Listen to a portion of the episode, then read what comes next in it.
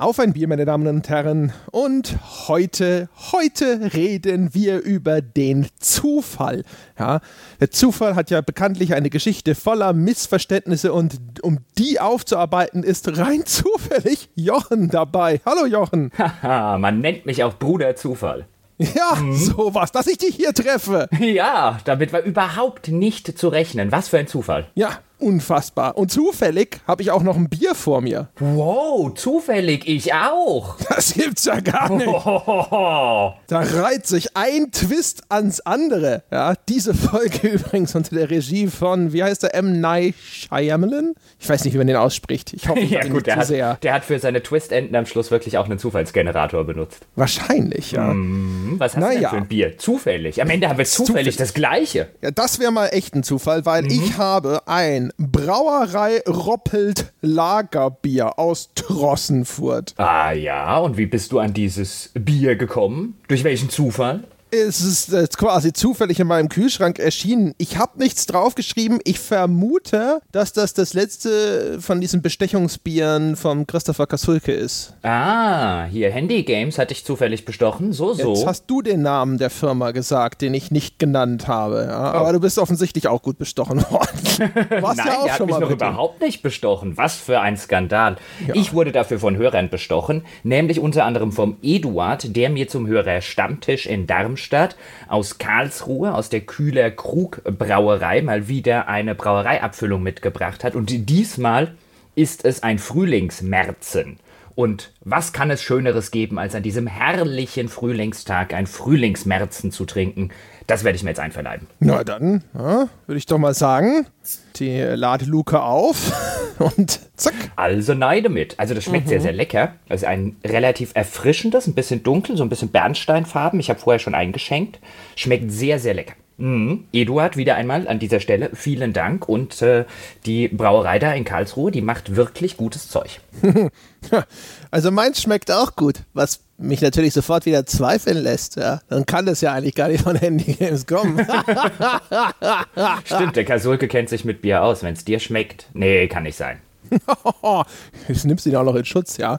Meine Güte. Ja, keine Ahnung. Also ich hoffe, dass das, dass das stimmt. Wenn das mir jemand anders geschickt hat oder sowas, dann äh, habe ich, dann heißt der halt ab heute sofort Christopher. So. Und dann stimmt's ja wieder. Und dann ist alles gut. Ja. Vielleicht heißt er ja auch zufällig Christopher. Haha, wieder mein Zufallswitz gerissen. Oh. Ja, dann reiten wir mal los, reiten wir mal in die Gefilde des Zufalls. Und ich finde das ja ganz interessant, so Zufall, so Wahrscheinlichkeiten und so weiter. Das ist übrigens das einzige, wirklich mit weitem Abstand, das einzige Thema, in dem ich jemals im Matheunterricht gut war. Mhm. Ja, wir hörten davon. Mhm. Jedes Mal wieder, wenn ich äh, meine Verwunderung darüber zum Ausdruck bringe, dass du angeblich irgendwann mal gut Poker gespielt haben willst, obwohl du, keine Ahnung, einen Excel-Sheet wahrscheinlich nicht von einem Butterbrotpapier unterscheiden kannst. Mhm, zumindest schmeckt er nicht so gut. Genau. Nein, mit, mit der Wahrscheinlichkeitsrechnung, wo ja diese ganze Zufallsgeschichte auch noch ein bisschen mit einer Rolle spielt, das war ganz witzig. Ich hatte einen Mathe-Grundkurs und ich war wirklich mit der Schlechteste in diesem Mathe-Grundkurs. Das war halt jedes äh, Halbjahr war das ein Scramblen, damit ich irgendwie auf meine fünf Punkte komme und nicht zu sehr unter fünf Punkten lande, weil die unter fünf Punkte Kurse, die hatte ich ja in Physik schon gebucht. Also brauchte ich in Mathe die fünf Punkte, damit ich mein Abitur schaffe. Und dann kam plötzlich, ich glaube in der 13.1 oder so, also im ersten Halbjahr der 13. Klasse, kam plötzlich diese Stochastik, diese Wahrscheinlichkeitsrechnung auf den Plan. Und gefühlt der komplette Mathekurs, der ansonsten gut war, war auf einmal scheiße und ich saß davor. Wieso verstehe ich das? Das ergibt keinen Sinn. Warum kann ich das und die nicht? Zufall. ja, genau. Und jetzt kommst du auf die Idee, wir sollten mal über Zufall in Spielen reden. Und das war deine Idee. Also führen Sie uns mal bitte, ja, ganz dezent, zufällig in die richtige Richtung. Ja, ich bin darauf gekommen, weil ich schon vor einer ganzen Weile den Podcast von dem Keith Bergen gehört habe, den Clockwork Gaming Podcast heißt der, glaube ich, oder Clockwork Games, egal. Der Keith Bergen, den habe ich schon ein paar Mal erwähnt. Das ist selber ein Game Designer und der macht Strategiespiele. Und der Keith Bergen ist halt so ein Strategiespiel-Purist. Und der hat einmal drüber gesprochen, warum er Zufall in Strategiespielen blöd findet. Und das fand ich damals schon total interessant. Da hat er halt verschiedene Unterscheidungen äh, aufgemacht, welche Arten von Zufall er so kategorisiert und hat halt vor allem erklärt, warum er Zufall in Spielen nicht mag. Und das kann ich mal kurz, kurz einfach zum Einstieg wiedergeben. Äh, weil er nämlich zum Beispiel gesagt hat, er findet Zufall verschleiert das Feedback an den Spieler. Also ob du dann äh, einen guten Zug gemacht hast, wenn Zufall im Spiel ist, also wenn also zum Beispiel das Ergebnis eines Kampfes auch zum Teil ausgewürfelt wird, wie in XCOM oder auch in Civilization, und du verlierst den Kampf, dann ist nicht immer eindeutig, liegt das daran, dass du jetzt wirklich Blödsinn gemacht hast oder hast du halt einfach nur Pech gehabt, ja. Und dementsprechend sagt er, ist es auch langwieriger, dann solche Spiele zu verstehen. Äh, und das begrenzt dann im Zweifelsfalle auch die Tiefe des Verständnisses, das der Spieler erwerben kann und deswegen ist er dagegen. Das ist jetzt total runtergebrochen. Wir kommen vielleicht nochmal später darauf zurück, äh, um das nochmal ein bisschen detaillierter zu besprechen. Und ich hatte bis zu diesem Zeitpunkt ehrlich gesagt noch nie so drüber nachgedacht. Erstens, was für Auswirkungen hat denn überhaupt so ein Zufallsgenerator, wenn er in Spielen denn mal sichtbar in Erscheinung tritt? Dann gibt es ja auch Fälle, wo das auch noch im Hintergrund unsichtbar passiert. Dann gibt es auch noch Fälle, wo Zufall in ganz anderer Art und Weise in Spielen eingesetzt wird, bei sowas wie, eine, wie einer zufälligen Kartengenerierung und so. Und dann habe ich mir gedacht, so, hey, über all das könnten wir mal sprechen. Dann sprechen wir doch über all das. Denn was ich vorschlagen würde, und das haben wir auch kurz im Vorgespräch schon bequatscht, ist, dass wir die Folge so ein bisschen zweiteilen und zuerst mal darüber reden, bevor wir darüber reden, was gibt es alles für Zufallselemente und vor allen Dingen hat der Keith Bergen mit seiner Theorie recht und wie funktioniert seine Theorie. Er hat dort ja verschiedene Zufallselemente oder er differenziert dort zwischen zwei verschiedenen Sorten von Zufall in Spielen. Die eine Sorte findet er okay, die andere findet er nicht okay. Diese Differenzierung, über die können wir dann im Anschluss sprechen, aber ich dachte, sprechen wir doch zum Einstieg mal darüber, wie Zufall in Spielen Spielen überhaupt funktioniert und darüber, dass es in Spielen in der Regel überhaupt keinen Zufall gibt. Mhm. Ja, dann, Herr Gebauer, ja, dann können Sie ja diese äh, Es gibt keinen Zufall-These direkt mal auf, aufs Tableau bringen. Ja, beweisen Sie das. Ab an die Tafel, Gebauer, und den Beweis. Oh, oh jetzt werde ich an die Mathe-Tafel geschickt. Ha, Katastrophe, wenn mich meine ehemaligen Mathelehrer gerade sehen würden. Also ich breche das jetzt auch mathematisch gesehen wirklich ein bisschen runter, so ein bisschen aufs Deppenniveau, nicht weil ich meine Hörer für Deppen halte, sondern weil das Deppenniveau notwendig ist, damit ich es verstanden habe. Denn es funktioniert folgendermaßen. In Spielen gibt es in der Regel keinen echten, also mathematisch mathematisch echten Zufallsgenerator, was schlicht und ergreifend daran liegt oder am Wesen eines Computers liegt. Du hast vorher vom Auswürfeln gesprochen. Jetzt so ein klassisches Würfelspiel zwischen zwei Spielern, wenn die Würfel nicht gezinkt sind, ist ein Zufallsspiel. Der Computer als deterministisches System, als deterministisches Wesen kann von Hause aus keinen Zufall, weil es seinem Wesen zuwiderläuft. Der ist explizit darauf ausgerichtet, dass er keine zufälligen Ergebnisse produziert, sondern nachvollziehbare, reproduzierbare Ergebnisse, nach jedem oder bei jedem Anwendungsfall. Das heißt, du kannst dem Computer nicht einfach sagen, einem 0815 Computer, produziere mir mal ein zufälliges Ergebnis. Das kann der nicht. Also brauchst du einen Zufallsgenerator, die allerdings gerade im Kontext von Spielen eher auf einer mathematischen Ebene ein sogenannter Pseudo-Zufallsgenerator sind, denn die generieren nicht eine wirklich echte zufällige Zahl, sondern sie generieren eine Zahl, die zufällig wirkt und im Kontext eines Spiels den Zufallseffekt, den gewünschten erfüllt, aber nicht wirklich zufällig ist. Wie funktioniert das Ganze? Das Ganze funktioniert über ein System. Man hat zunächst eine Art Formel, einen Algorithmus. Und in diesen Algorithmus, der wird dann vielleicht multipliziert, quadriert, Wurzeln genommen, was auch immer, es ist eine festgelegte Formel und in die muss man eine Zahl reinfüttern. Und diese Zahl soll möglichst zufällig wirken. Diese Zahl muss man sich aber, weil der Computer das von Hause aus eben nicht kann, muss man sich von irgendwo anders her besorgen. Und was Spieleentwickler zum Beispiel oder Pseudo-Zufallsgeneratoren äh, in der Regel machen, ist, sie holen sich eine Zahl wie zum Beispiel die Systemzeit. Die kann der Computer, die kann das Programm relativ einfach auslesen. Die wird zum Beispiel auch in der Regel auf Millisekunden berechnet und dann kann man sich zum Beispiel angucken, beziehungsweise das Programm kann sagen, ich hole mir mal die jetzige Systemzeit bei dem User, bei dem ich gerade den Zufallsfall auswählen will. Nehmen wir jetzt zum Beispiel ein Spiel wie Civilization, bei dem man zufällig eine Karte generieren lässt vom Computer. Dann könnte der Computer hingehen und könnte sagen, wie viele Millisekunden sind bei dem User, der jetzt gerade auf zufällig generieren geklickt hat, sind vergangen seit Mitternacht zum Beispiel. Und wenn es 10 Uhr morgens ist, sind es schätzungsweise so 35 Millionen Millisekunden, so Pi mal Daumen in etwa.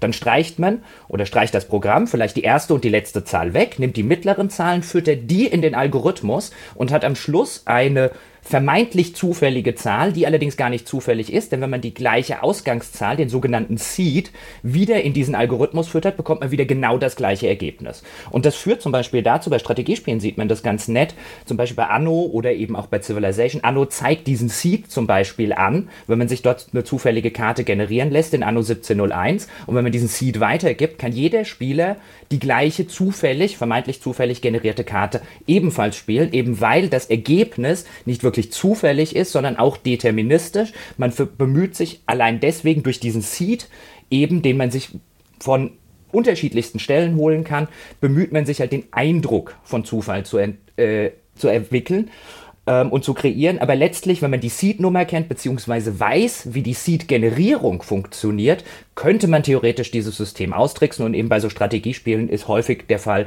dass einem das Programm diesen Seed sogar sagt oder man den auslesen kann, damit man eben zum Kumpel oder so sagen kann, hier spiel die Map doch auch mal. So funktioniert der vermeintliche Zufall in der Regel in Spielen, nämlich über sogenannte Pseudo- Zufallsgeneratoren. Und die Zahl, die eben am Ende ausgespuckt wird, wenn man diesen Seed genommen hat, man hat ihn in den Algorithmus gefüttert, diese Zahl wiederum, die ist an unterschiedliche Spielparameter geknüpft. Da steckt dann zum Beispiel bei so einer Kartengenerierung drin, wo sind die Startpositionen, wie sieht das Terrain aus und so weiter und so fort. Ja, in, äh, ich habe ja das Vergnügen, jetzt äh, hier in Bayern zu leben. Da gibt es äh, einen total netten Begriff für das, was du gerade getan hast. Sie nennen es Gescheithaferl. Das ist der total niedliche bayerische Begriff fürs Klugscheiß. Fürs Klugscheiß? Ja, ja ich dachte, ich finde das, find das tatsächlich interessant. Ich kenne zufällig diese Pseudo-Zufallsgeneratoren, weil es im Online-Poker Ende der 90er mal einen relativ bekannten Skandal gegeben hat, denn auch so Online-Poker-Räume, die mischen ja die Karten nicht wirklich händisch in irgendeiner Form durch. Das ist ja alles virtuell. Also benutzen die auch so einen Pseudo-Zufallsgenerator, der hoffentlich einen sehr komplexen Algorithmus besitzt, damit man ihn eben nicht nachverfolgen kann, damit man den Seed eben nicht nachverfolgen kann. Und Ende der 90er Jahre gab es mal einen Online-Pokerraum, relativ bekannterweise, der da noch nicht so sonderlich weit entwickelt ist. Und es gelang Forschern tatsächlich, die haben dann rausgefunden, okay, das basiert auf der Systemzeit des Anwenders und so weiter und so fort. Und am Ende waren die tatsächlich in der Lage, jede Karte in diesem Online-Pokerraum schlicht und ergreifend in Echtzeit auszurechnen und zu wissen, was haben die Gegner und was kommt auf dem, äh, was kommt als vierte Karte und was kommt als fünfte Karte. Und deswegen, weil ich das in meiner Online-Poker-Zeit so ein bisschen mitbekommen habe, äh, habe ich mich daran noch erinnert und jetzt in Vorbereitung auf die Folge habe ich geguckt, machen Spiele das auch so? Und ja, Spiele machen das auch so. Ich finde das interessant. Mir war das so ein bisschen neu, weil ich darüber noch nie nachgedacht habe. Ja, also das ist, ähm, das ist, glaube ich, tatsächlich ein großes Thema bei halt allem, was halt mit Sicherheit zu tun hat. Ne? Das mit dem Poker hast du schon gesagt oder halt auch sowas wie Kryptographie oder so. Alles, wo man halt echt nicht möchte, dass irgendwie nachvollziehbar wird, wie da irgendwas vielleicht verschlüsselt, berechnet oder sonst was wird. Äh, für unsere Diskussion ist es in der Regel, glaube ich, unerheblich. Ich glaube, in allermeisten Fällen wird es auch außerhalb der Möglichkeiten des normalen Spielers liegen. Und zwar weit. Ja, ne? ja äh, außerhalb der Möglichkeiten des normalen Spielers schon. Ich meine, das ist jetzt so ein bisschen die Ebene, wo ich für mich einfach sage, ich finde es interessant zu wissen, wie Dinge funktionieren. Und hier jetzt mal ganz kurz drüber zu reden, wie funktionieren denn Zufallsgeneratoren in Spielen? Wie funktioniert denn das berühmte RNG, wie es ja auch gerne genannt wird, die Abkürzung für Random Number Generator? Das finde ich einerseits ganz interessant. Und andererseits, es gibt durchaus auch Spiele, bei denen das zum Tragen kommt. Zum Beispiel Final Fantasy XII hat sowohl damals in der alten PS2-Version, auch jetzt in der neuen PS4-PC-Version, äh, benutzt es relativ häufig einen Random Number Generator und auch über so eine, über so eine Pseudo-Zufallszahl und die diktiert das Loot im Spiel. Für die vermeintlich beste Waffe im Spiel existiert genau eine Wahrscheinlichkeit von 1 zu 1000 dass man die, wenn man das Gebiet betritt, in der jeweiligen Kiste auch findet. Weil die Kiste muss erstmal spawnen, dann muss erstmal äh, ein Item drin sein, dann muss es ein seltenes Item sein und so weiter und so fort. Und da haben findige User ein Programm namens RNG Helper geschrieben, das tatsächlich, die haben halt rausgefunden, wie funktioniert das Seeding in diesem Spiel. Und mit diesem Hilfstool ist es jetzt möglich, wenn man das möchte, zu garantieren, wenn man bestimmte Prozesse vorher macht, wenn man bestimmte Zaubersprüche zaubert, wenn man bestimmte Anzahl Gegner besiegt und so weiter, diesen Random Number Generator auf genau den Seed zu bekommen, den man haben will. Und dann macht man die Kiste auf und dann kriegt man garantiert das Item, das man haben will, anstatt das tausendmal zu probieren. Ich glaube, das wäre mir auch schon wieder zu aufwendig. Aber nachdem du es ja auch sogar selbst vorgeschlagen hast, wir wollten ja eigentlich erstmal einen Überblick verschaffen. Wir wollten darüber sprechen, äh, in welchem Kontext existiert Zufall in Spielen. Lass uns das doch tun. Lass uns unsere guten Vorsätze nicht sofort über Bord werfen. Lass uns fünf Minuten warten. Ja gut, haben wir jetzt ja nicht. Jetzt habe ich ja erklärt, wie es funktioniert. Und jetzt haben wir auch ganz kurz schon über den ersten Anwendungsfall gesprochen. Oder über die ersten beiden. Es gibt Zufallsgeneratoren im Sinne von einem erstelle mir bei jedem Spielstart eine neue Karte oder ein neues Spielumfeld. Das kann wie bei Civilization mit Zufallskarten oder wie bei Anno mit Zufallskarten oder wie bei sowas wie FTL. Also gerade die Roguelikes erstellen ja sehr, sehr gerne über so einen Zufallsgenerator zu Spielbeginn eine zufällige Spielumgebung. Oder den anderen Anwendungsfall, den ich gerade erwähnt habe, ist sowas wie Loot. Also zum Beispiel Diablo äh, als Beispiel oder auch solche Loot-Systeme wie jetzt in Final Fantasy, wo in einer spezifischen Kiste mit einer Wahrscheinlichkeit von 0,1% Item XY spawnen kann. Jetzt kannst du gerne weitermachen. Ja, ich würde es gerne anders sogar kategorisieren. Äh, anstatt das in, in dieses, äh, man benutzt es für zufälligen Loot und für zufällige Karten, ich hatte mir überlegt, was genau ist denn überhaupt die Funktion des Ganzen? Und hatte mal so überlegt, kann man das nicht irgendwie runterbrechen in Kategorien? Und da können wir mal gucken, ob, ob, ob dir was einfällt oder ob du diese Kategorien alle für ganz schrecklich äh, erklären möchtest. Also erstmal ist relativ klar, du kannst Zufall benutzen, um Varianz zu erschaffen. Ne? Also so ein Map-Generator, dessen, würde ich sagen, äh, Hauptvorzug ist erstmal, dass er Varianz erschafft, weil ich kann mir halt eigentlich eine schier unendliche Menge an Karten erstellen lassen. Ganz unendlich wird die Zahl vielleicht nicht sein, aber sie wird so groß sein, dass ich vielleicht in meinem Leben niemals die gleiche Karte zweimal spielen muss, wenn ich das denn möchte. Und das gilt zu einem gewissen Grad tatsächlich auch für Loot.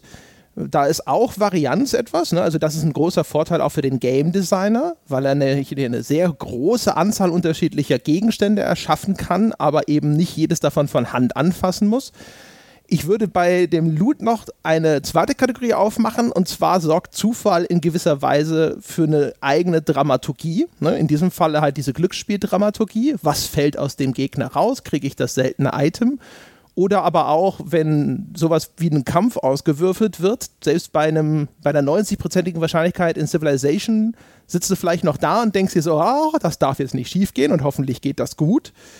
Dann hätte ich als Kategorie vielleicht noch anzubieten, dass Zufall gut ist, um eine ganz besondere Art von, sag ich mal, strategischem Dilemma herbeizuführen, nämlich dass du diese Zufallsabwägungen treffen musst, dass du halt da sitzt und du hast so, ah, das hat jetzt eine Wahrscheinlichkeit von 50 Prozent und das macht dieses und jenes und das hat aber eine Wahrscheinlichkeit von 70 Prozent und macht dafür aber vielleicht ein bisschen weniger Schaden oder sowas. Ich habe das Gefühl, dass das vielleicht eine ganz eigene Kategorie ist, was so strategische Analyse angeht, die Zufall schaffen kann. Und dann habe ich mir noch notiert, dass Zufall auch benutzt werden kann, um halt einfach Glaubwürdigkeit zu erhöhen. Das Simpelste ist, wenn du äh, so, ist, früher hat man sehr viel in 3D-Welten gesehen, dass die Texturen, wenn du eine Textur quasi einfach immer aneinandergereiht hat, wir sind ja gut im Muster erkennen, dann hat man sehr schnell gesehen, okay, das ist aus diesen Kacheln zusammengesetzt. Und äh, wenn man sowas über irgendeinen Zufallsalgorithmus zu, äh, zusammenpuzzelt und vielleicht noch andere Sachen drüber legt und so und dann eine, das fällt zwar auch in diese Varianzgeschichte vielleicht rein, aber dann hast du halt auf einmal viel mehr Glaubwürdigkeit. Vielleicht auch Glaubwürdigkeit in dem Sinne, dass halt Zufall, also eine Varianz innerhalb eines Spektrums dazu führt, dass das eher sich natürlich anfühlt. Das sind so die Sachen, die mir eingefallen sind. Ich würde noch eine einzige Sache ergänzen, nämlich wenn wir so ein bisschen in die Geschichte von Zufallsgeneratoren reinschauen, dann wurden sie zumindest früher, als die Rechner und als die Konsolen noch nicht so leistungsfähig waren, gerne auch mal deswegen eingeführt, um technische Limitationen zu umgehen. Da gibt es den ganz berühmten Fall, dann habe ich das an der Stelle auch noch erzählt, von Pitfall, dem relativ berühmten Spiel aus der Frühzeit des Atari 2600, frühe 80er Jahre, wo der Designer David Crane das Problem hatte, dass er wirklich nur 4000 Bytes auf dem Cartridge zur Verfügung hatte. Und wäre der jetzt hingegangen, Pitfall war so ein Jump'n'Run-Spiel, eines der frühen Jump'n'Runs, eines der einflussreichsten Jump'n'Runs. Und wäre jetzt hingegangen, der wollte 256 Bildschirme in diesem virtuellen Dschungel haben. Und wäre der jetzt hingegangen und hätte 256 einzelne Bildschirme angelegt, hätte das Minimum 256 Bytes verbraucht, was schlicht und ergreifend erheblich zu viel gewesen wäre, weil er nur 4000 Bytes insgesamt überhaupt zur Verfügung hatte und dann natürlich noch Grafiken und so weiter gebraucht hat.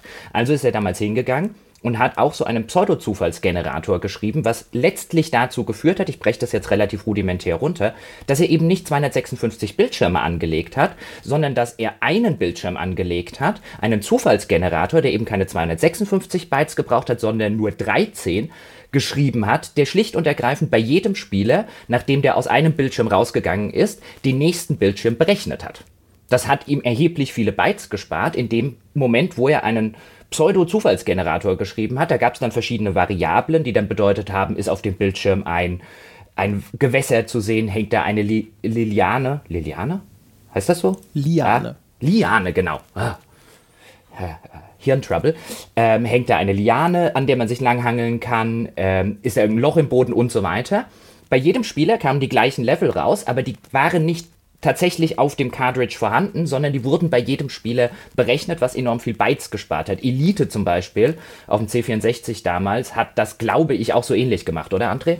Ja, also Elite hatte ich vorhin auch schon erzählt, das ist bekannt dafür, dass äh, dass das halt eine, eine der ersten großen populären Anwendungsfälle von prozeduraler Generierung gewesen ist. Und das ist halt auch eine, ein Universum, das, glaube ich, aus einem solchen Seed-String dann herausentwickelt wird. Genau. Ich glaube, Pitfall war halt noch früher. Das ist allerdings wahrscheinlich weniger bekannt in der Hinsicht. Auch das ist letztlich ein prozedural generiertes Spiel. Und wenn man jetzt bis heute man diese Historie zieht sich ja bis heute wie bei No Man's Sky und so weiter fort. Ich bin mir nicht sicher, ob du so einen No Man's Sky, wenn tatsächlich jeder dieser Planeten per Hand gemacht wäre, also nicht mal nur, dass das so viel Aufwand auf Entwicklerseite ist, dass das völlig unmöglich ist, sondern das würde wahrscheinlich auch die kompletten Speicherkapazitäten eines Mediums äh, ja, kaputt schießen. Ja, also äh, ich, die, die technische Limitierung in puncto, wie viel Kapazität an Speicher habe ich, ist natürlich heute nicht mehr ganz so radikal wie zu Pitfall-Zeiten, aber du siehst es ja heute auch noch zum Beispiel auch bei Star Citizen, die sich ja jetzt auch entschieden haben,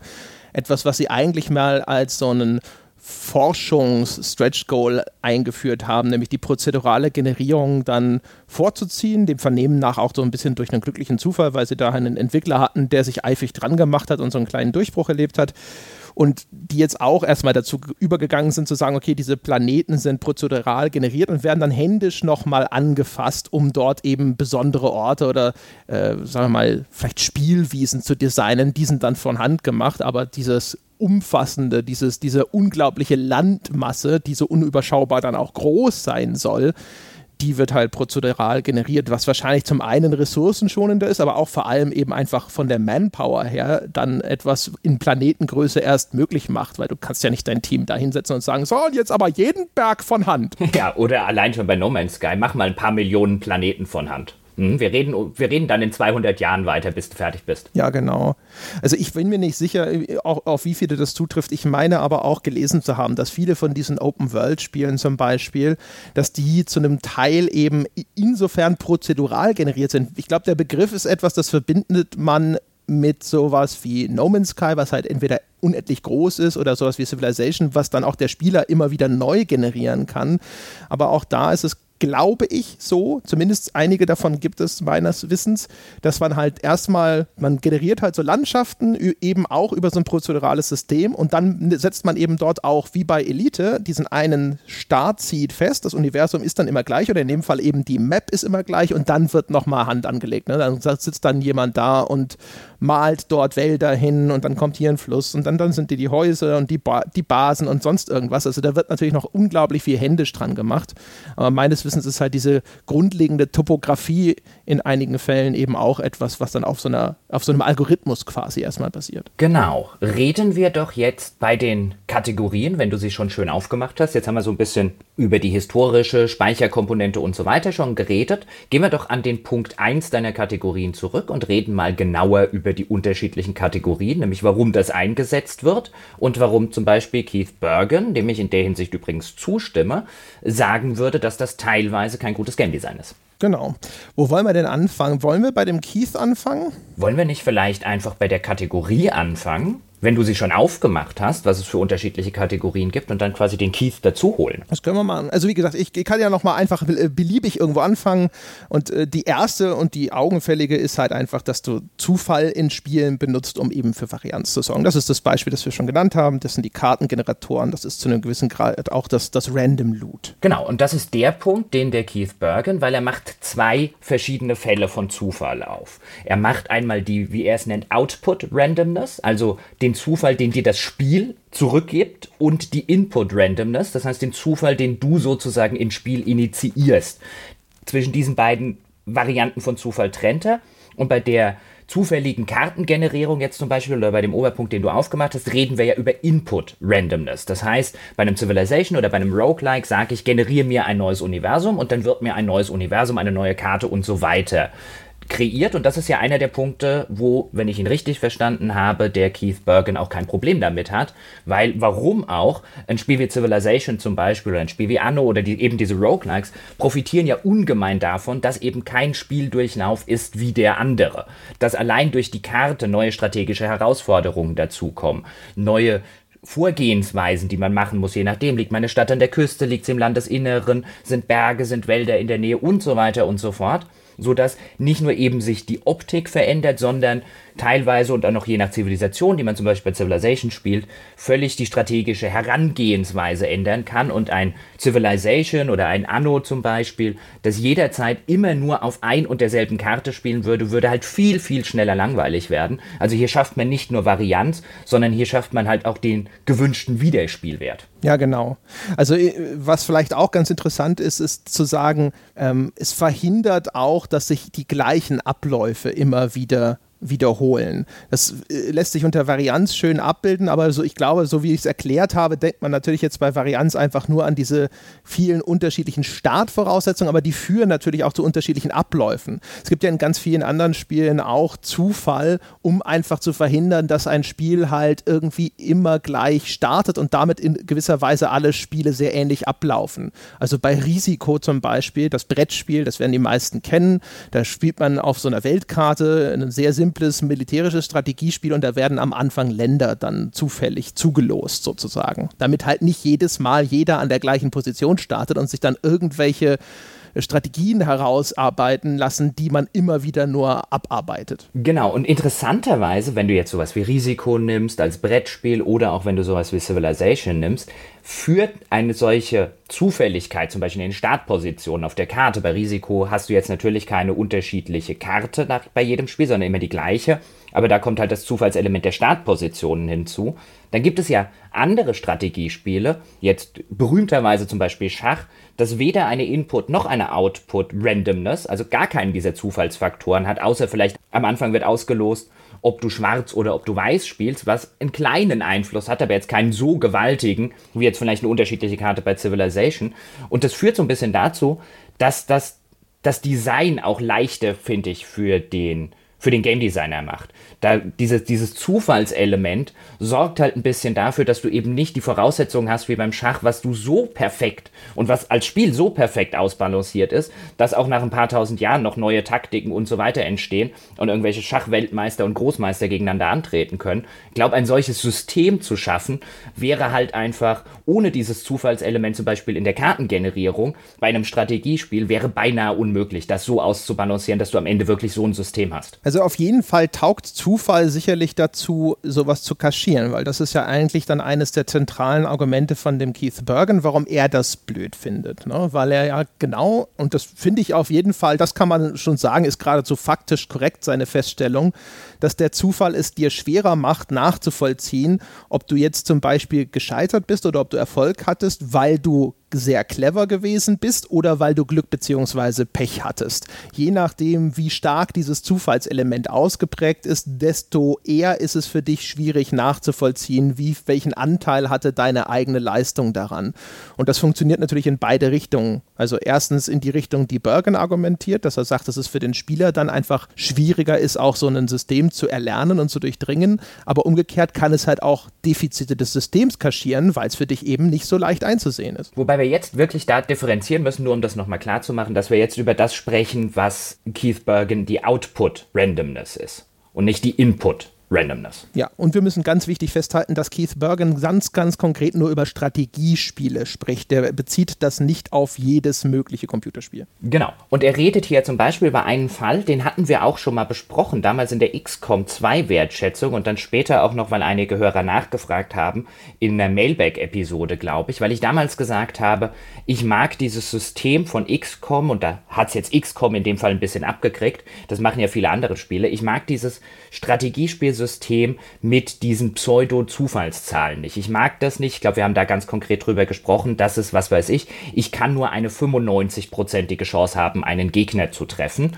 Und wenn ich dann, wenn ich dann daneben schieße, und dann kann ich nicht neu laden, um das irgendwie nochmal zu machen, weil dieser Seed, der da auch von XCOM generiert wird, den legt es schon ein paar Runden vorher an, sodass du eben dieses System nicht auscheaten kannst. Und Keith Bergen nennt auch ganz explizit, deswegen komme ich drauf, den Fall von XCOM, dass eben diese Zufallszahlen den Kampf beeinflussen, was er kritisiert und wo ich ihm gerade bei Strategiespielen zustimmen würde. Ich mag insbesondere bei Strategiespielen eben diese Zufallsbeeinflussung in Kämpfen nicht, aus genau den Gründen, die Bergen da anspricht. Ich habe das sozusagen gelesen, diesen Artikel, du hast mir den vorher geschickt. Wir werden ihn, glaube ich, auch nochmal in den Show Notes verlinken. Und habe das gelesen, habe gesagt, genau das ist so auf einer wissenschaftlichen Ebene das, was mich bei dieser XCOM-Diskussion damals gestört hat. Ja, äh, mal Nachfrage, weil du den Begriff nochmal benutzt hast, aber äh, das mit, dass das Pseudo-Zufallszahlen sind, hat damit ja nichts zu tun. Das würde dir ja genauso gehen, wenn es echte Zufallszahlen wären. Ja, ich habe nur den korrekten Begriff benutzt. Okay, okay. Mhm. Also ich will nur nicht, dass die Menschen hinterher irgendwie denken, an den Zufallszahlen von XCOM sei irgendwas besonders Pseudo oder so. Genau.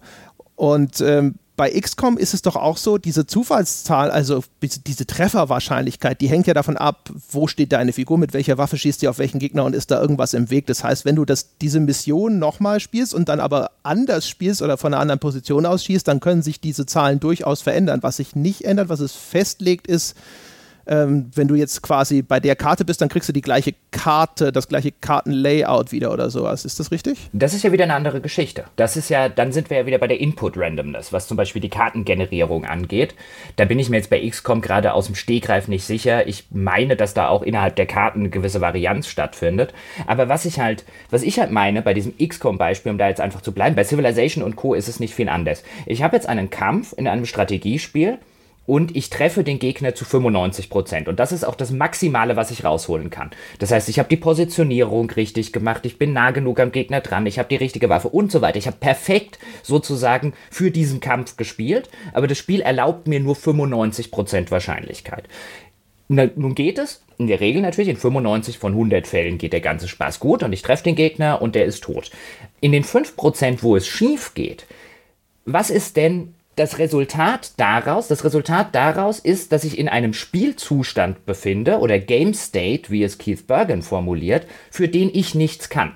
Weil ich habe bis dahin perfekt gespielt. Jetzt ist diese 5% Wahrscheinlichkeit eingetreten, weil mir mehr das Spiel nicht gestattet. Und jetzt bin ich in einem Spielzustand, der völlig entkoppelt und unabhängig von meinen Entscheidungen vorher ist. Denn ich hätte es nicht besser machen können. Ich bin jetzt sozusagen im Zufallsland gelandet, was das Spiel natürlich einsetzt, oder einsetzen möchte, in diesem konkreten Fall, um eben sowas zu erzeugen wie ein okay, selbst wenn du perfekt spielst, wirst du irgendwann mal ein Teammitglied oder so verlieren, weil das Spiel diese Sorte Spannung erzeugen will. Diese Sorte Spannung funktioniert aber bei mir persönlich nicht, weil das, du hast es eingangs auch schon gesagt, weil es eine reine Verschleierungstaktik ist. Sie funktioniert, ich bin nicht deswegen in dem Spielzustand, weil ich irgendwie ungeschickt gespielt habe oder weil ich irgendetwas gemacht habe, um den herbeizuführen, sondern der Zufallsgenerator hat ihn herbeigeführt und ein Spielzustand, der von einem Zufallsgenerator herbeigeführt wird innerhalb eines Strategiespiels, den halte ich prinzipiell für problematisch. Ja, okay, jetzt habe ich es verstanden auch. Ähm, ja, das ist das, was ich, das ist so, die Kategorie hatte ich ja oben auch mal aufgemacht, ne, dass man Zufall benutzt, um damit Drama zu erzeugen. Ich würde ja fast mal äh, die Vermutung in den Raum stellen, solange das dann trotzdem klappt, also solange quasi auch bei diesem 95% Schuss bleibt eine gewisse Restunsicherheit, dass am Ende tatsächlich das gewünschte Ergebnis, nämlich Treffer Gegner tot eintritt. Das sorgt schon dafür, dass das dann eben nichts ist, was man am liebsten einfach nur noch wegklicken möchte, weil ja das Ergebnis vorherbestimmt ist, sondern es bleibt sozusagen eine gewisse Spannung erhalten. Und wenn du dann den Gegner trotzdem erschießt, dann könnte das eine positive Wirkung haben und der, die negative Konsequenz tritt nur in den Fällen ein, wo es halt dann nicht klappt und das dann in Frustration umschwenkt, oder? Ja, schon, aber es ist halt, weißt du, dieses, dieses Spannungserzeugen. Ich will ja nicht behaupten, dass es nicht funktioniert. Natürlich sitzt man und natürlich sitze ich in dieser Sorte Spiel dann durchaus auch davor, bei einer 95 oder bei einer 90-prozentigen Trefferwahrscheinlichkeit oder selbst wenn ich bereit bin, und das ist ja auch eine strategische Überlegung, nehme ich jetzt den 50-50-Shot oder warte ich noch eine Runde und riskiere, dass zum Beispiel der Gegner auf mich schießt, dieses Spiel mit diesen Wahrscheinlichkeiten. Natürlich hat das eine strategische Komponente. Es sorgt nur dafür, insbesondere bei so hohen Wahrscheinlichkeiten, die man dann eben nicht auf 100% prügeln kann, weil das Spiel von vornherein sagt, ein bisschen Zufall hat da gefälligst noch drin zu sein, sorgt halt bei mir eher dafür, dass ich das so als einen Verschleierungs- Effekt empfinde, dass ich das als eine gewisse, dass ich diesen Zufall nicht als ein positives Element in dem Moment empfinde, sondern eher als was, was mich gängelt, wenn er dann eben mal nicht geklappt hat.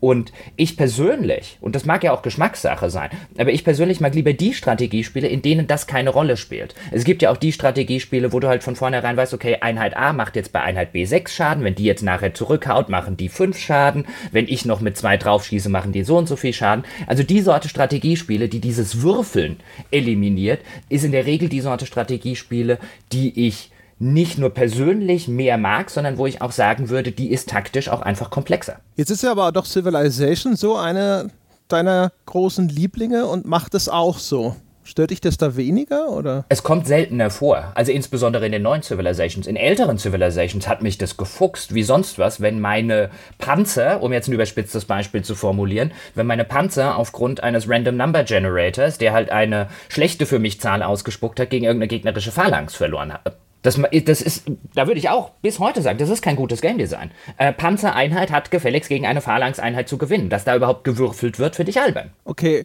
ähm, wie war denn das? Ist es bei Civilization so? Konntest du da neu laden und nochmal neu probieren? Also konntest du quasi dieses Defizit für dich einfach ausschalten? Bei frühen Civilization konntest du es. Irgendwann haben sie den Seed genau wie XCOM auch vorher berechnet. Da hast du immer die identischen Ergebnisse bekommen, wenn du einfach nur die Runde neu geladen hast. Und pisst dich das dann auch? Also hat sich das, hast du dann auch gedacht, so, nein, Civilization, was machst du? In diesen Zwischen-Civilizations, ich müsste jetzt zurückdenken, ich glaube bei drei oder bei vier war das zum Beispiel so, ja, da hat es mich dann eben in solchen Fällen durchaus gestört. Die moderneren Civilizations machen das mittlerweile besser. Die, zumal auch da in der Zwischenzeit ist ja sowas dazugekommen, wie Einheiten haben Hitpoints und so weiter und so fort. In früheren Civilizations war das halt gerne, du hast Kampf von Einheit A gegen Kampf von Einheit B und am Ende hat eine gewonnen und die andere war kaputt. Und wenn du halt mit äh, Panzern in eine Phalanx reingefahren bist und dich gefragt hast, wie zur Hölle die mit ihren Speeren deine Panzer kaputt gemacht haben, dann war das nicht sehr befriedigend.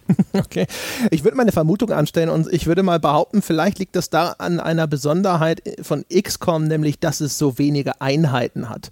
Und das heißt also, wenn das Zufallselement im Zweifelsfalle eine sehr erhebliche Auswirkung hat, dann spielt es natürlich eine viel größere Rolle. Dann ist auch das Spiel automatisch viel stärker zufallsbeherrscht, als wenn jetzt bei Civilization eine von 20 Einheiten und die ist dann noch nicht mal kaputt, sondern aus Pech halt Schaden nimmt und die Hälfte ihrer Hitpoints verliert. Das ist dann etwas, was im Großen Ganzen eine viel kleinere Rolle spielt, als wenn einer der Soldaten in XCOM erschossen wird, den du hochgelevelt hast. Und das ist auch etwas, was dann sich mathematisch sozusagen irgendwie dann auswächst. Ne? Also so im, im Mittel sozusagen dominiert dann halt viel mehr deine Strategie und viel weniger das Glück. Ja, natürlich gibt es da Unterschiede zu jetzt einem XCOM, weil wir müssen jetzt XCOM nicht die ganze Zeit in irgendeiner Form, bevor jetzt jemand deckt, das ist irgendwie das totale Negativbeispiel. Es hat uns beiden ja immer noch der erste und der zweite Teil sehr, sehr viel Spaß gemacht. Das ist halt so eher so ein, so ein kleiner Pet-Peeve eben an solchen zu Zufallsgeschichten, äh, die man da hat. Aber wenn ich so in meine Vergangenheit auch mit Strategiespielen zurückgucke, jetzt vielleicht auch nicht nur in irgendeiner Form am, am PC, ist es auch keine Ahnung, wenn ich mich so an, an Warhammer Tabletop-Zeiten oder an Warhammer 40k Table, Tabletop-Zeiten zurückentsinne, ich finde es befriedigender, wenn ich am Ende aufgrund meiner Strategie gewonnen habe. Und bei solchen Spielen, die halt viel auf Würfelglück, und ich meine, äh, bei, bei Warhammer zum Beispiel ist ja ähnlich wie bei Risiko. Bei Warhammer ist es dann zum Beispiel so, würfel erstmal, ob deine Einheit trifft, dann würfelst du, ob, deine, ob die Einheit irgendwie die Rüstung des Gegners durchschlagen hat und so weiter und so fort. Und wenn du halt eine Partie Pech hast, dann verlierst du halt nicht, weil du in irgendeiner Form irgendwo was strategisch falsch gemacht hast, sondern weil du halt mal fünf entscheidende Würfe vergeigt hast. Das kann dir halt einfach äh, schlicht und ergreifend mal passieren. Natürlich, in the long run gleicht sich das aus. Aber in der Regel spielt man halt jetzt vielleicht im Gegensatz zu sowas wie Online-Pokern oder so, wo man in einer, in einer Stunde irgendwie 100 Hände oder so spielt und nach, nach, nach zwei oder drei Wochen hat man halt so viele gespielt, dass Varianz wirklich und das Gesetz der großen Zahl wirklich zum Tragen kommt. Ist halt so, du spielst alle Woche mal irgendwie eine Partie Warhammer oder so. Dann ist es halt wirklich so, wenn mal zwei Partien einfach nur deswegen verloren gegangen sind, weil bei dir oder vielleicht, oder du nur gewonnen hast, weil der Gegner die ganze Zeit Mist zusammengewürfelt hat. Das ist halt kein besonders befriedigendes befriedigendes Ergebnis für, in einem Strategiespiel für mich. Und dann gibt es ja sehr häufig diese Gegenposition, die dann lautet, aber es ist ja realistisch. Aber es ist ja realistisch, dass auch immer in der Realität, es gibt ja kein Perfekt in der Realität, es kann ja immer noch irgendwas schiefgehen. Und mal abgesehen davon, dass das einen Strawman aufmacht, weil plötzlich die Diskussion dann eben nicht mehr darum geht, um die eigentliche geäußerte Kritik, sondern dann ist man sehr schnell in der Diskussion, ob man, ob den Realismus an sich irgendein positives Ding sei oder negatives Ding. Und äh, ehe man sich versieht, hat dann der Gegenargument einen schönen großen Strohmann gebaut und es wird stundenlang nur auf den Strohmann eingeprügelt. Aber es ist halt dieses Gegenargument mit diesem Realismus ist halt, oder zieht halt insofern nicht, weil niemand in der Realität, und das finde ich ja ganz interessant, wie viel in der Fiktion, also im Medium Spiel jetzt, wie viel dort mit Zufall hantiert wird und wie, wie gut der Zufall dort geschätzt wird und wie wenige Menschen in ihrem realen Leben tatsächlich von Zufällen in irgendeiner Weise besonders ausgehen. Also ich würde jetzt mal sagen, so ein klassisches Beispiel zum Beispiel aus so einem systemischen Fall sind so die Pen-and-Paper-Rollenspiele. Keine Ahnung, du bist als Gaukler in der Kneipe und du sagst, ich steig jetzt auf den Tisch und sing ein Lied und dann sagt der Game Master irgendwas, würfel mal auf Geschicklichkeit. Weil es kann ja sein, wenn du eine Eins würfelst, machst du so einen Critical Miss und dann fällst du irgendwie vom Tisch runter. Und das ist so ein Zufallselement, von dem ich jetzt sage, niemand, der in der Realität auf einen Tisch steigt in einer Kneipe und runterfällt und sich voll zum Affen macht, steht danach auf und sagt, tja, ich habe halt wirklich Pech gehabt. Verstehst du, was ich meine? Also dieses, das ist Realismus-Argument zieht insofern nicht, weil in der Realität, wenn so etwas, insbesondere eine hohe Wahrscheinlichkeit, komplett in die Hose geht, steht man eben nicht da und sagt, boah, das war jetzt aber viel Pech. Ich meine, wenn du als, oder nehmen wir sowas wie FIFA oder so, wenn du, keine Ahnung, wenn du bei FIFA, wenn dein Stürmer vor einem leeren Tor irgendwie daneben schießt ähm, und du bist irgendwie unzufrieden, weil vielleicht deine Schusswerte jetzt irgendwie nicht sonderlich hoch waren. Du sitzt irgendwie davor und sagst, äh, was für ein Scheiß, ich habe doch mitten aufs leere Tor gezielt. Und jemand anderes kommt und sagt, ja, aber ist ja realistisch, in der Realität schießen die Leute ja auch dran vorbei. Äh, auch mal am leeren Tor vorbei. Ja, aber der Stürmer, der am leeren Tor vorbeischießt, steht nicht da und sagt, oh, jetzt hatte ich aber wirklich Pech, das war mal eins von diesen fünf Prozent, wo ich immer daneben schieße sondern da sagt man, die Pfeife hat nicht das leere Tor getroffen. Ja, also ich muss, äh, möchte an der Stelle nur einfach äh, ganz kurz sagen, dass ich äh, 100% äh, zustimme, dass dieses Realismus-Argument ja völlig idiotisch ist. Stell dir mal vor, mir hat mal jemand äh, bei Walking Dead, als ich das Kind sterben lassen wollte und das ging nicht, gesagt, das sei ja auch nur realistisch, dass mal nicht immer alles so läuft, wie man sich das vorstellt. Das ist aber ein anderes Argument. Das hat nichts mit Wahrscheinlichkeiten zu tun. Finde, das, du hast das Zufällen. richtig charakterisiert. Das ist ein nein, völliges Idiotenargument. Andere, andere, andere, völlig andere eindeutig korrekt, Völlig was du andere. gesagt hast. Mm -mm. Ich gebe dir recht, ich weiß gar nicht, wieso du da diskutieren willst. ich habe gewusst, dass das aufkommt und dass vielleicht auch der ein oder andere Hörer jetzt denkt, ja, aber bei Walking Dead hat er ja noch gesagt, dass die Realität auch nicht immer das macht, was man will. Mein Argument ist nicht, die Realität oder das Spiel soll immer das machen, was der Spieler will. Mein Argument ist, es soll mir keine, es soll nicht anhand von Zufallsaktionen arbeiten und dann sagen, in der Realität gäbe es ja auch diese Zufälle. Denn in der Regel gibt es eine selbstverständlich. In der Realität gibt es ständig Zufälle, aber die werden von uns nicht so wahrgenommen. Das ist ja so einer meiner Pet Peeves zum Beispiel bei äh, Detektivgeschichten. Immer wenn der Detektiv sagt, er glaube nicht an Zufälle, habe ich die größte Lust, den Roman sofort beiseite zu legen. Das ist ungefähr dasselbe, als würde man argumentieren, man glaube nicht an Regen. Ich führe diese Diskussion nicht fort, obwohl es genügend äh, Wege dahin gäbe. Äh, lass uns mal zurückkommen zu dem eigentlichen Ding. Ähm, ich finde es ja, wir, wir, haben ja eine ganze Reihe von Sachen jetzt auf der Liste, die wir vielleicht auseinanderdröseln sollten wie das zu bewerten ist, wenn Zufall eingesetzt wird. Ich meine, Zufall, man könnte ja mal die These aufmachen, Zufall ist halt wieder so ein Ding, das ist wie Salz. Ne? Ein bisschen ist gut und zu viel ist dann schlimm. Ich habe es ja eben jetzt schon mal versucht, so ein bisschen in diese Richtung zu abstrahieren, dass man sagt, so, okay, wenn die, der Zufall einen zu bedeutenden Einfluss hat, wenn er sozusagen bestimmt ein ganzes Teammitglied von sechs und das ist dann vielleicht auch noch ein High-Level-Charakter in XCOM stirbt, dann nimmt er einen ganz erheblichen Einfluss auch auf den weiteren Verlauf dieses Spiels. Dann ist er negativ und wenn er aber eher so das, das ganz kleine Zünglein an der Waage ist, vielleicht ist es dann aber auch geschickt, ihn eben wegen dieser dramaturgischen Komponente einzusetzen, dass eben nicht immer hundertprozentig eindeutig klar ist, was folgt? Oder bist du auch auf der Keith Bergen-Seite und sagst, nein, das puritanische Ideal ist Schach, ein 100% deterministisches Spiel ist das, was, was man anstreben sollte? Ich glaube, das kommt aufs Spiel an. Also wenn du einen, ich sag jetzt mal in einem, in einem Strategiespiel, ich habe es ja vorher schon geäußert, wenn du mich fragst, auf meiner grünen Wiese, wenn ich mir irgendwas backen kann, würde ich jederzeit sagen, ich mag am liebsten diese Sorte Strategiespiele, die ohne Zufall auskommen und wirklich nur auf Basis von richtigen taktischen und strategischen Entscheidungen. Es gibt ja aber andere Spiele, wo ein Zufall benutzt wird, zum Beispiel in Rollenspielen. Dort hast du ja relativ häufig zum Beispiel den Fall, Waffe X macht zwischen 18 und 27 Schaden und hat eine kritische Trefferwahrscheinlichkeit von 5%. Das ist in der Regel dann etwas, wo man jetzt, selbstverständlich, da könnte man auch die Diskussion führen, macht es nicht einfach mehr Sinn, Waffe X macht 25 Schaden und man nimmt irgendwie diese kritische Trefferwahrscheinlichkeit und so weiter weg. Aber weil die dort nicht komplett im Mittelpunkt meiner strategischen Überlegungen steht, sondern in der Regel noch viele, viele andere Faktoren hinzukommen, stört mich da meistens überhaupt nicht. Also auch das ist ja so ein Zufallselement, gerade so kritische Treffer in Rollenspielen. Klar, ich gehöre zu denjenigen, die meistens wenn es die Möglichkeit gibt, so eine Crit-Build machen, einfach weil die in der Regel sehr, sehr effektiv ist. Je mehr kritische Trefferchance oder je höher eine kritische Trefferchance ist, sorgt in der Regel, so wie viele Spiele berechnet werden, dafür, dass man am Ende eine der effektivsten, wenn nicht sogar die effektivste Spielweise oder Bild für den Charakter gemacht hat. Aber da ist das was, was mich nicht so extrem stört, weil es da eben nicht die, nicht die Entscheidung oder so ist zwischen, hast du jetzt den Kampf gewonnen oder hast du den nicht gewonnen, weil ich habe jetzt 7% Crit oder 5% Crit. Da ist es halt einfach ein Wert, an dem ich schrauben kann, aber nicht der elementare entscheidende Faktor. Der ist der, ist, es ist ja auch ein rein positiver Faktor, ne? Also eine, das ist ja nur ein, es läuft für dich entweder wie geplant oder noch besser, wenn der Critical Hit eintritt. Umgekehrt, wenn der Gegner zufällig Criticals landet und du dann halt einen Kampf verlierst, einfach weil er jetzt blöderweise Würfelglück gehabt hat, hast du dann nicht den gleichen Effekt? Kommt das tatsächlich noch so häufig vor, wie das früher in den Pen-and-Paper-Simulationsspielen der Fall war? Also ich denke jetzt so an die alten AD&D und so weiter Spiele, die das extrem simuliert haben. Kommt das tatsächlich noch so häufig vor, dass so der Gegner diesen einen Crit landet? Äh, ich habe keine Ahnung. Meine Frage zielt eher ja darauf ab, sagst du, du findest das da nicht so schlimm, weil es einfach ein Element ist, das dir entweder entweder nur zugute kommt oder nicht zum Tragen kommt und wir vorher über Dinge gesprochen haben, wo es dir schadet. Also zunächst mal ist es natürlich in meiner eigenen Charakterbild, wie du es auch schon erwähnt hast, ist es natürlich den Bonus. Also du planst, oder zumindest ich plan dann in der Regel nicht irgendwie mit, mit, mit Critical Hits, aber je höher die Wahrscheinlichkeit ist, desto besser, weil dann gehen die Kämpfe schneller. Wenn der Gegner mich jetzt kaputt crittet, würde ich wahrscheinlich auch so ähnlich reagieren wie jetzt bei dem XCOM-Beispiel oder so.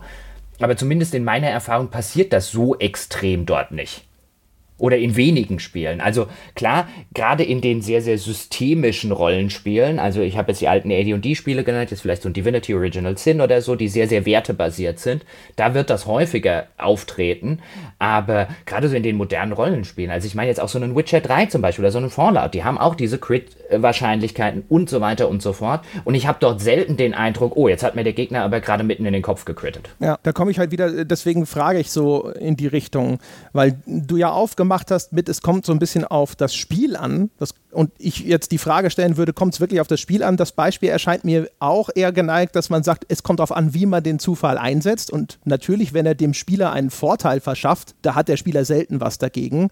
Und wenn du aber den Zufall quasi gegen den Spieler einsetzt, dann sind wir wieder bei dem Ding, wahrscheinlich muss man das mit sehr viel Bedacht tun. Weil du nimmst ihm ja immer automatisch so ein bisschen die Agency weg. Bei dem Strategiespiel ist es das, was der Bergen sagt, dass du sagst so, hey, oder was du auch beschreibst, beschrieben hast.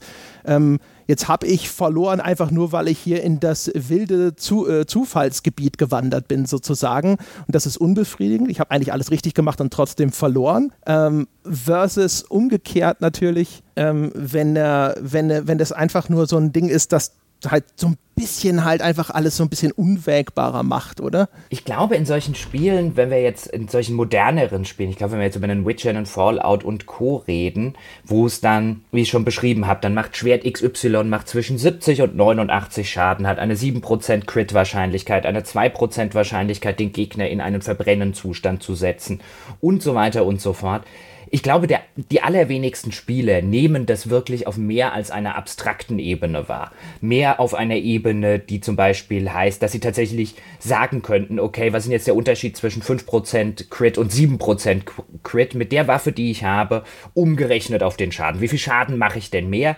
Das werden dir wahrscheinlich 95 bis 99% der Spieler nicht sagen können. Die sehen halt einfach, okay, 7% Crit ist besser als 5% Crit, also äh, äh, nehme ich dieses Schwert.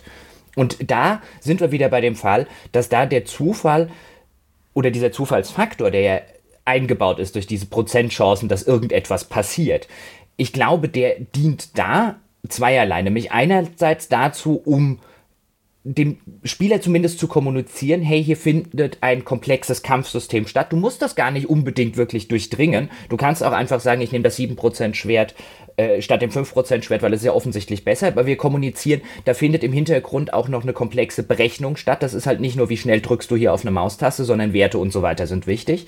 Also es führt dazu, dass sich das Spiel für den Spieler auch komplexer anfühlt, weil er die Komplexität, die da im Hintergrund stattfindet, weil er die mitgeteilt bekommt über diese Prozentwerte, über diese Wahrscheinlichkeiten, über diese Zufallswerte. Und ich glaube, es sorgt auch ein bisschen dafür, dass etwas passiert, von dem ich gerade den roten Faden verloren habe. Ich würde sagen, das äh, ist halt auch, glaube ich, etwas, was du würdest merken, wenn es fehlt. Ich glaube, dass es dann auch schnell wieder zu so einer Musterbildung kommt wenn jeder, wenn das Schwert immer den gleichen Schaden macht, dann sitzt du beim 50. Banditen da und denkst dir eins, zwei, drei, beim fünften Schlag fällt er um, vier, bam, fertig. Und so ist es mal beim dritten, mal beim siebten. Ich glaube, dass diese Varianz wichtiger ist, als man sich vorstellt, solange sie halt ständig vorhanden ist. Und wenn sie mal nicht da wäre, kann ich mir vorstellen, dass es den Eindruck von Monotonität erzeugt. Das wahrscheinlich, aber es kommt ja was ja dann zum Beispiel noch dazu kommt, was ja Spiele in der Regel gar nicht mal sonderlich erklären, heutige Rollenspiele zum Beispiel. Du läufst dann hin und haust mit deinem Macht äh, 69 bis 88 Schaden Schwert mit 5% Crit und 2% Verbrennen auf irgendeinen Banditen ein und dann kommt über dem Kopf des Banditen, da leuchten dann lauter Zahlen auf äh, die aber vielleicht noch nicht mal in der Schadensrange deines Schwertes sind, weil dann kommt ja noch die Berechnung hinzu. Der wird wahrscheinlich eine Rüstung haben, wird das abgezogen, wie wird das berechnet, wie werden die Trefferwahrscheinlichkeiten berechnet, wann blockt er, wann schafft er es auszuweichen, ist das in irgendeiner Form eine, welche Berechnung liegt da zugrunde, wie hoch ist die Wahrscheinlichkeit oder die, der Zufall sozusagen, dass er den Angriff blockt, dass er dem ausweicht und so weiter. Das weißt du ja als Spieler häufig genug nicht. Deswegen würde ich da ja zustimmen, zu dem, was du gesagt hast, es wirkt halt lange nicht so monoton. Aber Spiele vielfach wollen dir ja auch erst gar nicht die wirkliche Berechnungsgrundlage in irgendeiner Form mitteilen, sondern die geben dir so ein paar Faktoren an die Hand und der Rest ist dann halt, mein Gott, hau halt einfach drauf, du musst nicht verstehen, wann der jetzt immer blocken kann. Mhm. Ich glaube, das ist alles so ein bisschen auch, wir hatten das mal, also das hatten wir mal diskutiert als separates Thema, ähm, warum Spiele so viele Informationen zurückhalten. Und ich würde sagen, immer ein Grund wird halt sein, dass eine gewisse Unberechenbarkeit des Spiels äh, von Vorteil ist, einfach für das Spiel, weil du halt teilweise einfach immer noch in Anführungsstrichen überrascht wirst. Also der Begriff ist, klingt jetzt vielleicht stärker und deswegen stellt man sich was Falsches darunter vor. Niemand sitzt natürlich bei Witcher da und denkt sich so, hoch, hoch, guck mal, er ist nach vier Schlägen umgefallen und nicht nach fünf. Aber es sind halt einfach lauter kleine Nuancen und das, äh, das geht, lässt sich, glaube ich, aber fortschreiben auch in äh, in dieses Systemische, was du beschrieben hast. Also es gibt ja zum Beispiel Leute, die haben Freude daran, so ein System komplett zu durchdringen. Und jetzt sagt der Keith Bergen ja durchaus zu Recht, dass sowas wie ein Zufallselement das teilweise erschweren kann und diesen Prozess verlangsamen kann. Das gleiche gilt auch, wenn das Spiel dir einfach gewisse Informationen vorenthält. Ja? Und ähm, ich glaube, dieses, äh, dieses Erlangen einer analytischen Kompetenz, erstens zu verlangsamen, ist so ein Element von Spielzeitstreckung, in, dem, in der Hinsicht für die Leute, die so ein System ergründen wollen. Und es ist zum anderen aber auch halt einfach ein schöner Vorhang, um einfach vorzutäuschen, was da alles passiert und dass da eine gewisse Tiefe existiert oder ähm, um vor allem zu verhindern, dass man ein vielleicht im Grunde sehr simples System sehr schnell versteht. Weißt du, so ein bisschen wie bei boah, ich weiß nicht, ob ich ihm jetzt Unrecht tue, ich benutze es einfach mal als Beispiel. Bei Persona 4 gibt es dieses System mit diesen Karten und diese Karten kann man fusionieren und dann äh, ergeben sich dadurch wiederum neue Karten, die wiederum so einen bestimmten Angriffshelfer äh, zu, dir zur Seite stellen, der bestimmte Fähigkeiten mitbringt. Und ich hatte immer den Eindruck, wenn du nur weißt, wenn du einfach nur stumpf lernst, sozusagen wie Vokabeln lernen, welche Karte mit welcher Karte ergibt welche Karte und das hat dann diesen Vorteil in diesem Moment im Spiel, dann wird das alles unglaublich einfach. Die Komplexität wird nur erzeugt durch die Masse an Informationen, die es zu verarbeiten gilt und nicht wie bei Schach, wo du zum Beispiel jetzt halt unglaublich komplexe Entscheidungsbäume durchdenken und auch noch bewerten musst. Und in der Hinsicht würde ich sagen, das ist eher eine Illusion von Komplexität. Jetzt sind wir genau an dem, an dem interessanten Punkt, den ja auch der Bergen aufmacht, wie du es schon gesagt hast. Er nennt das Imagined Depth, also imaginäre Spieltiefe sozusagen. Und ja, da gibt es einige Beispiele. Also was mir spontan einfällt, ist jetzt nicht ein Persona-Beispiel, sondern das Xenoblade Chronicles zum Beispiel, das ich damals an irgendeiner Stelle gerage-quittet habe. Vielleicht ganz kurz für die Hörer, weil das war eine eine, eine Bäcker-Folge äh, damals, da gab es dieses System, dass es sogenannte Blades gab, also bestimmte übernatürliche Wesen, ich breche das jetzt schnell runter, bestimmte übernatürliche Wesen, die man mit seinem Charakter sozusagen fusionieren konnte und die dann diverseste Boni gegeben haben, die in den Kampf eingegriffen haben und so weiter. Und die wurden zufällig verteilt. Da gab es eine ganze Latte von irgendwelchen Zufallswesen, die man kriegen konnte und dann mit einer gewissen Wahrscheinlichkeit, wenn man entsprechende Kugeln, die man erst finden musste, aufgemacht hat, konnte man dann, dann auch tatsächlich welche der sogenannten Rare Blades, also der ganz seltenen, die dann eigenen Namen und eigene Persönlichkeit und so weiter hatten, die konnte man bekommen. Und anstatt dass das Spiel hingeht und mir diese Rare Blades im Rahmen der Story oder als Quest Questbelohnung und so weiter, gibt ja tausend Wege, wie mir das Spiel die geben kann. Nein, es wird ein Zufallssystem eingebaut und das Zufallssystem soll nichts anderes machen und dann würde ich jetzt Keith Bergen auch zustimmen, um so zu tun, als existiere hier ein komplexes System, was überhaupt kein komplexes System ist.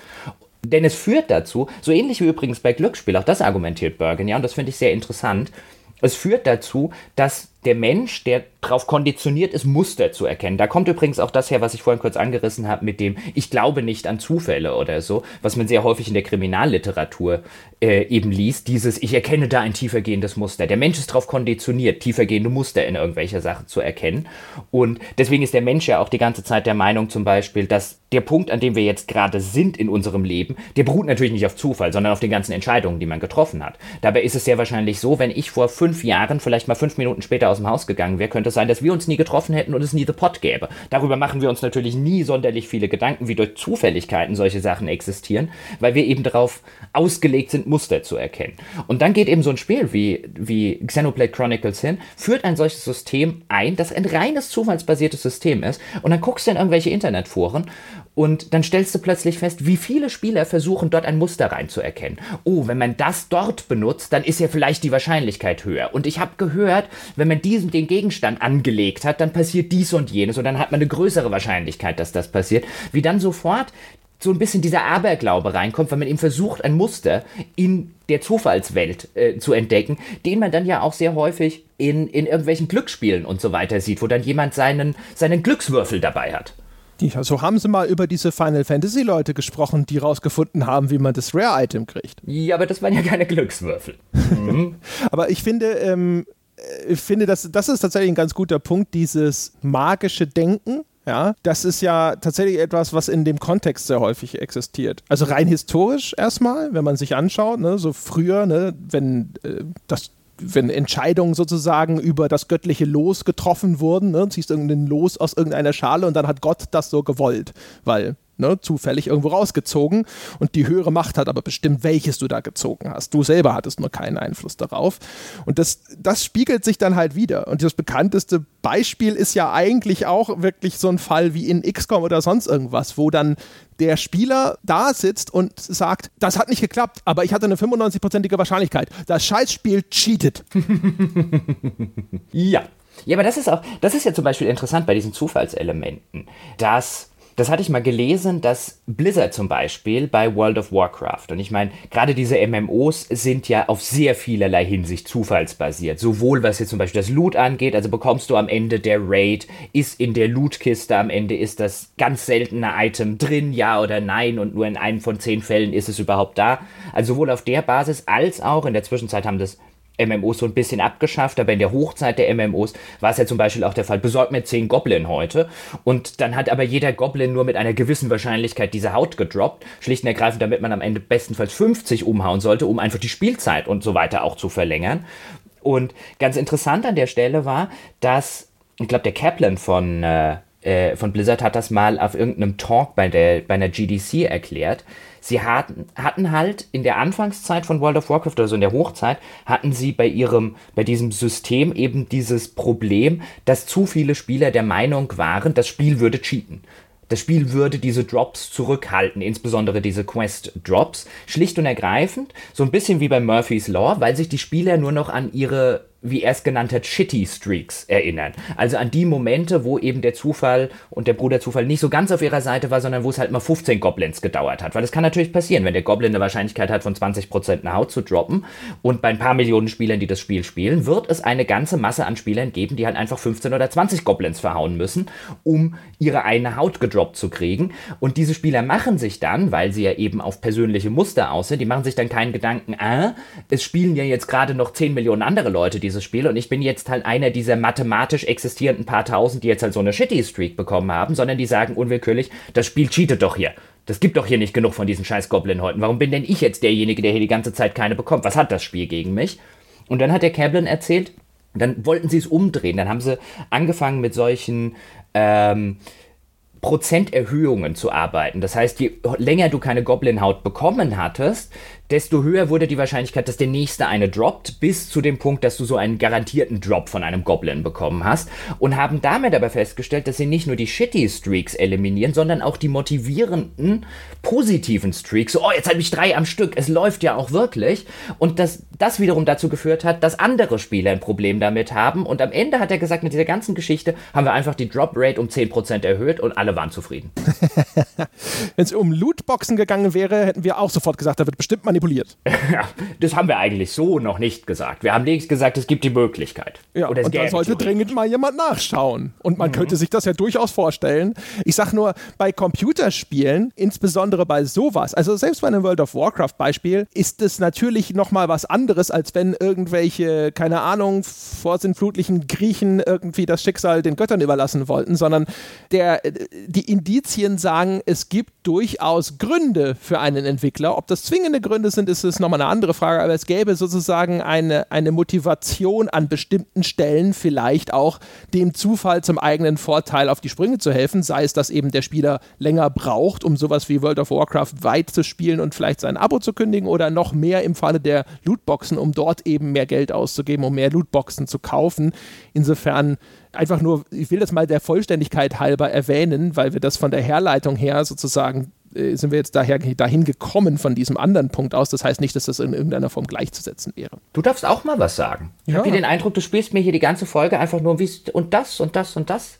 Hm? Analysier auch mal. Analysieren Sie mal drauf los. Wie ist das denn bei Ihnen so mit Glück und Spielen und so? Ich habe die ganze Zeit, habe ich schon ganze, ganze Kategorien habe ich schon aufgemacht, Herr Kebauer. Ja. ja, deskriptiv wieder unterwegs, mal analytisch. Ja? Wann ist denn, oder mal so rumgefragt, wenn die Welt nach André Peschke funktionieren würde, oh mein Gott, die Welt wäre eine völlige Katastrophe. Aber jetzt einfach nur mal davon ausgegangen, ja, wenn André Peschke das Sagen über die ganze Welt und insbesondere über die Welt der Computerspiele hätte, welche Spiele oder welche Sorte Zufall würde man denn einsetzen und welche nicht? Alle, ehrlich gesagt. Ich muss gestehen, äh, als ich so drüber nachgedacht habe, ich bin gestartet und habe gedacht, ich mag Zufall in Spielen eigentlich nicht und habe dann jedes Mal drüber nachgedacht und bin zu dem Ergebnis gekommen, kommt immer nur auf den ganz konkreten Einzelfall ein, wie er eingesetzt wurde. Sobald er zu Spiel bestimmen wird, dann würde ich sagen, in dem Kontext, in dem wir uns normalerweise bewegen, nämlich außerhalb des Glücksspiels, wo dann halt sozusagen ein Geldeinsatz nochmal für Spannung sorgt, der aber dann rein ergebnisbezogen ist,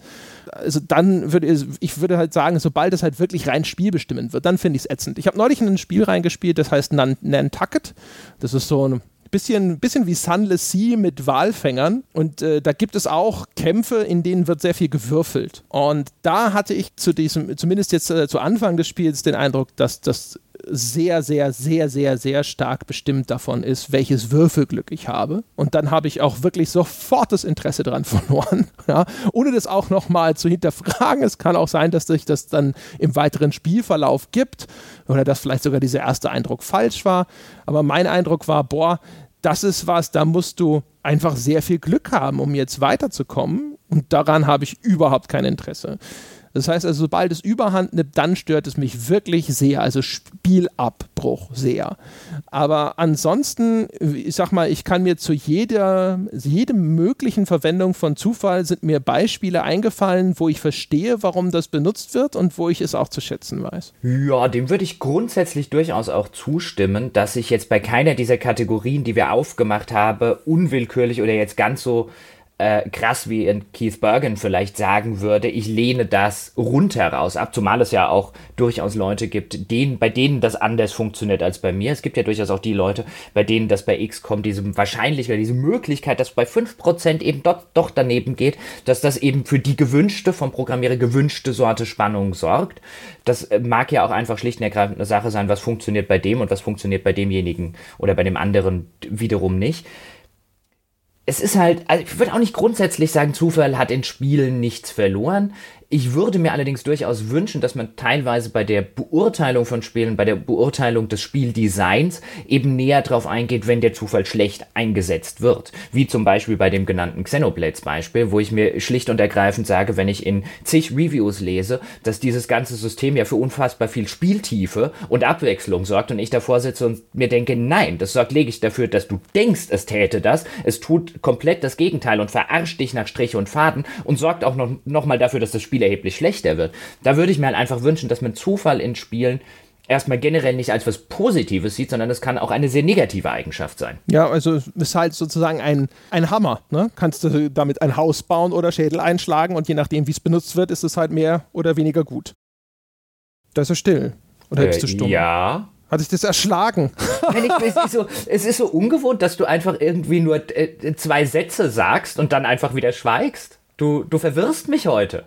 Normalerweise rennst du doch los wie ein Hase über die Wiese. Ja, ich dachte, wir machen halt eine, eine richtige Unterhaltung, wo man hören will, was der andere sagt und wir uns nicht an den eigenen Monologen ergötzen. Wer bist du und was hast du mit André gemacht? War schon immer so. Das Sind die, ich will sofort ein Bild von deinem Nacken. Ich will gucken, ob da irgendwie, ob da irgendwie ein Chip drin ist. Ja, ja, oder so eine Gehirnschnecke oder so. Ich will sofort, sofort nimmst du dein Handy und fotografierst deinen Nacken mhm. Und ich werde die Bildeigenschaften überprüfen, dass das Bild auch von heute ist. Weil wenn die Gehirnschnecken oder die Körperfresser da sind, dann haben sie sich da schon festgesetzt und haben das Bild schon angelegt. Mhm. Ich schicke dir kein Bild von meinem Nacken. Ich weiß, wohin das führt. Ja, zu einer Schachtel Taschentücher und einer verschlossenen Toilettentür. Das meine ich.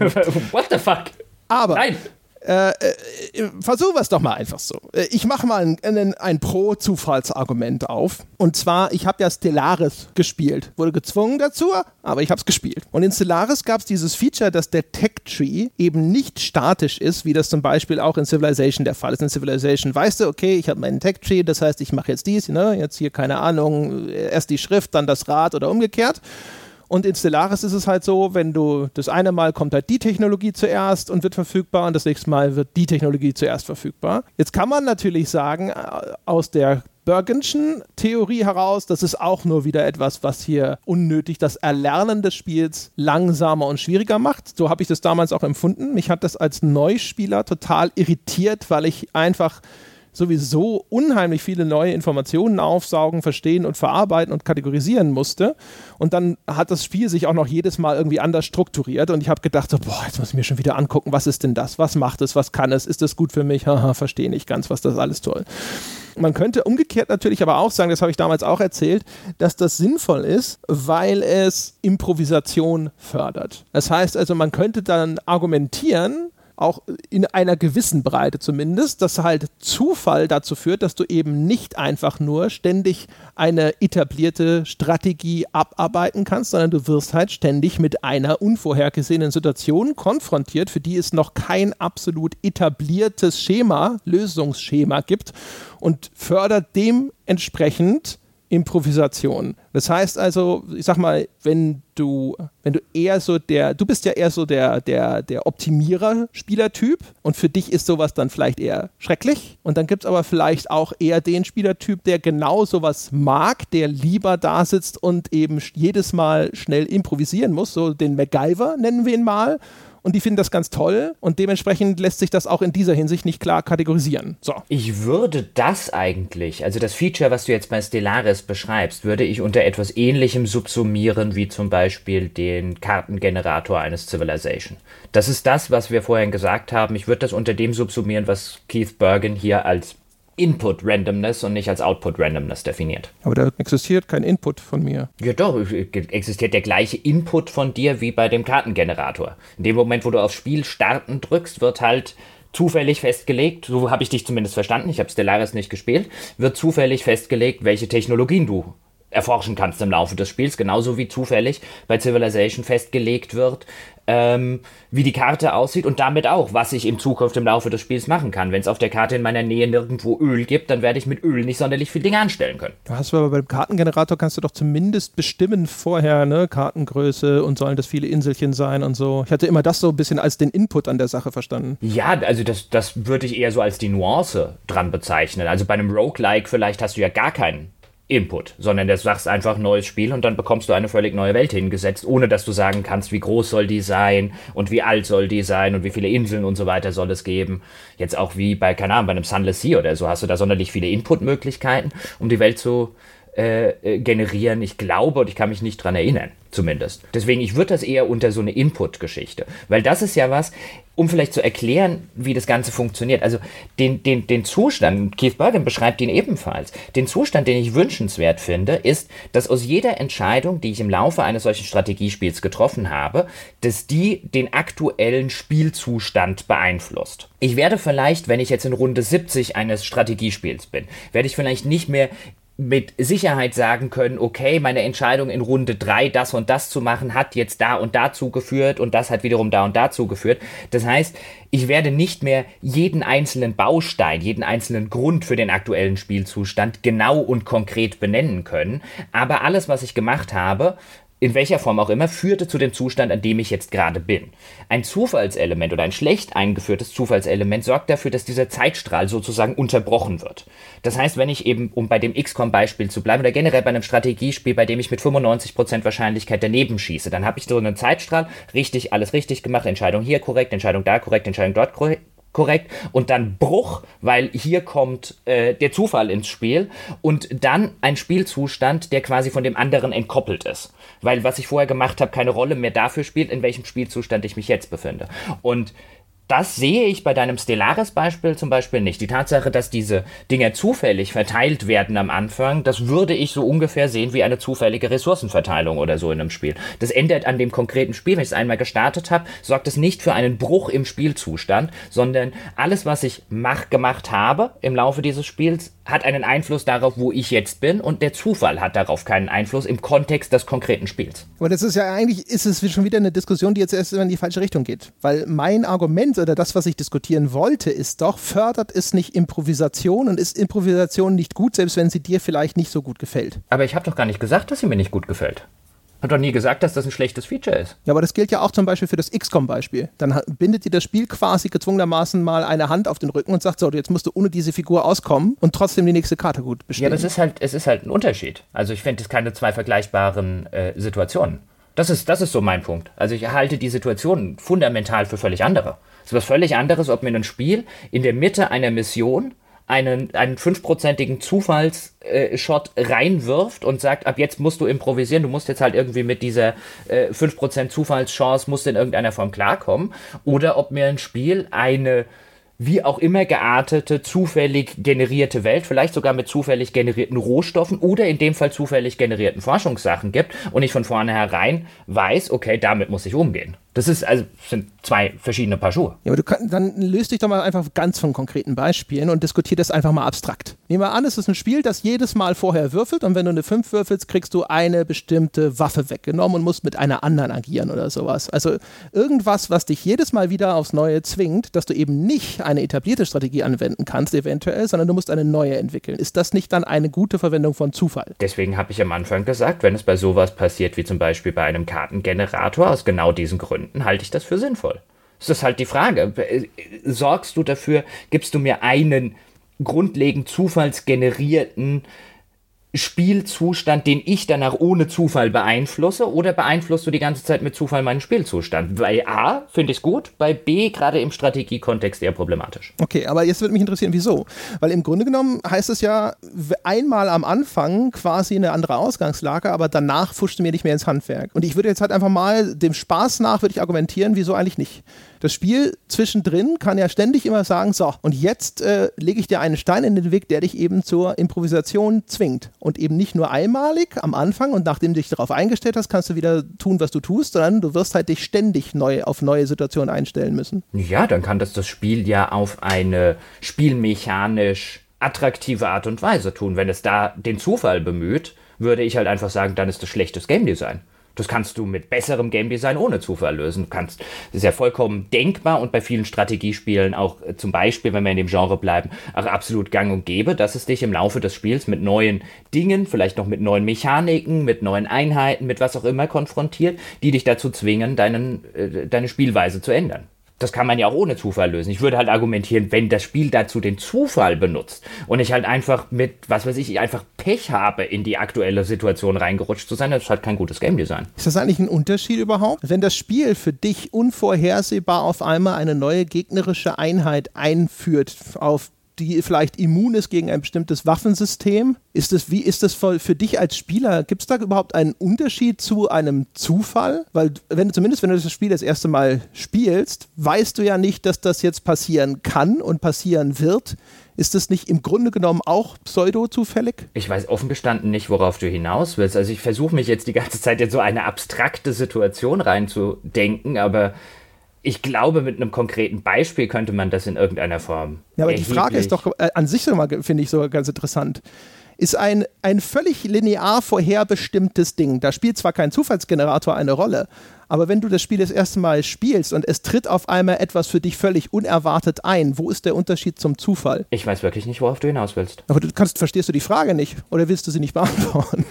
Ich verstehe ich versteh insofern die Frage nicht im Sinne von einem, die An jede Antwort, die ich dir geben kann, ist komplett kontext- und wertlos. Also ich, ich verstehe nicht, warum ich mir darüber Gedanken machen soll. Ich finde das alleine ganz als abstrakte Diskussion finde ich das ja ganz interessant. Also, weißt du, weil wir die ganze Zeit sprechen wir über, über Zufall und wir koppeln koppeln das aber immer an irgendeine Art von Würfelwurf. Und die interessante Frage, die ich mir gerade stelle, ist halt, inwiefern ist ein Ereignis, das für mich als Spieler unvorhersehbar ist und linear vorherbestimmt ist, tatsächlich Unterschied äh, äh, zu unterscheiden von einem zufälligen Ereignis. Also wenn jetzt zum Beispiel ein Charakter in einer Cutscene stirbt, anstatt durch Würfelpech, gibt es da einen tatsächlichen Unterschied, außer in meinem, meiner Psychologie, weil ich vielleicht weiß, dass es in dem einen Fall vermeidbar gewesen wäre. Ja, wenn ein Charakter in einer Cutscene stirbt, dann stirbt er ja unweigerlich deswegen, oder dann liegt das ja in der Regel, das ist ja die Cutscene, entzieht mir ja als Spieler die Kontrolle. Das heißt, das ist insofern sofort und automatisch und für den Spieler sofort erkennbar ein Eingriff von außen sozusagen, nämlich ein Eingriff des Entwicklers oder des Storyautors, der an der Stelle sagt, und jetzt stirbt die Figur X und X aus Gründen.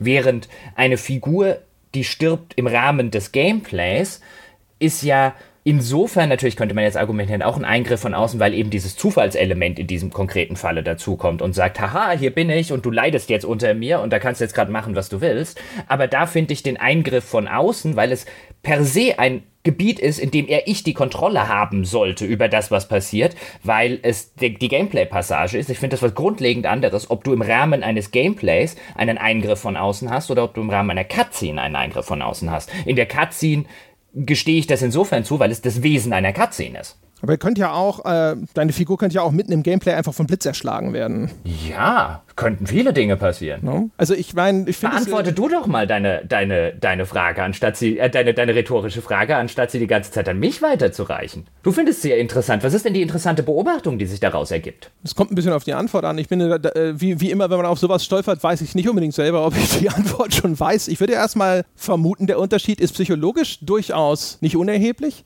weil das Wissen darum, dass es auch anders hätte ausgehen können, macht garantiert einen erheblichen Unterschied. Und auch dieses, was du eben schon gesagt hast, dass das nicht irgendwie vom Designer in irgendeiner Form so gewollt ist, weil die Konsequenz, die sich daraus ableitet, ist ja, wenn ich ein bisschen Vertrauen zum Designer habe, dann weiß ich, okay, das weitere Spiel ist eben so designt, dass ich eben damit klarkommen kann. Ja, das nimmt Rücksicht auf diese unweigerlich erfolgende Handlungswendung. Während, wenn ich einfach nur Pech gehabt habe, dann kann man natürlich in einer viel größeren Unsicherheit verfallen und sich denken so, mein Gott, das war jetzt nicht vorgesehen, ich hätte nicht diese, so viel Pech haben dürfen und jetzt, äh, keine Ahnung, kann ich dieses Spiel nie beenden, weil ich so sehr jetzt äh, durch diese 5% Chance ins Hintertreffen gelangt bin.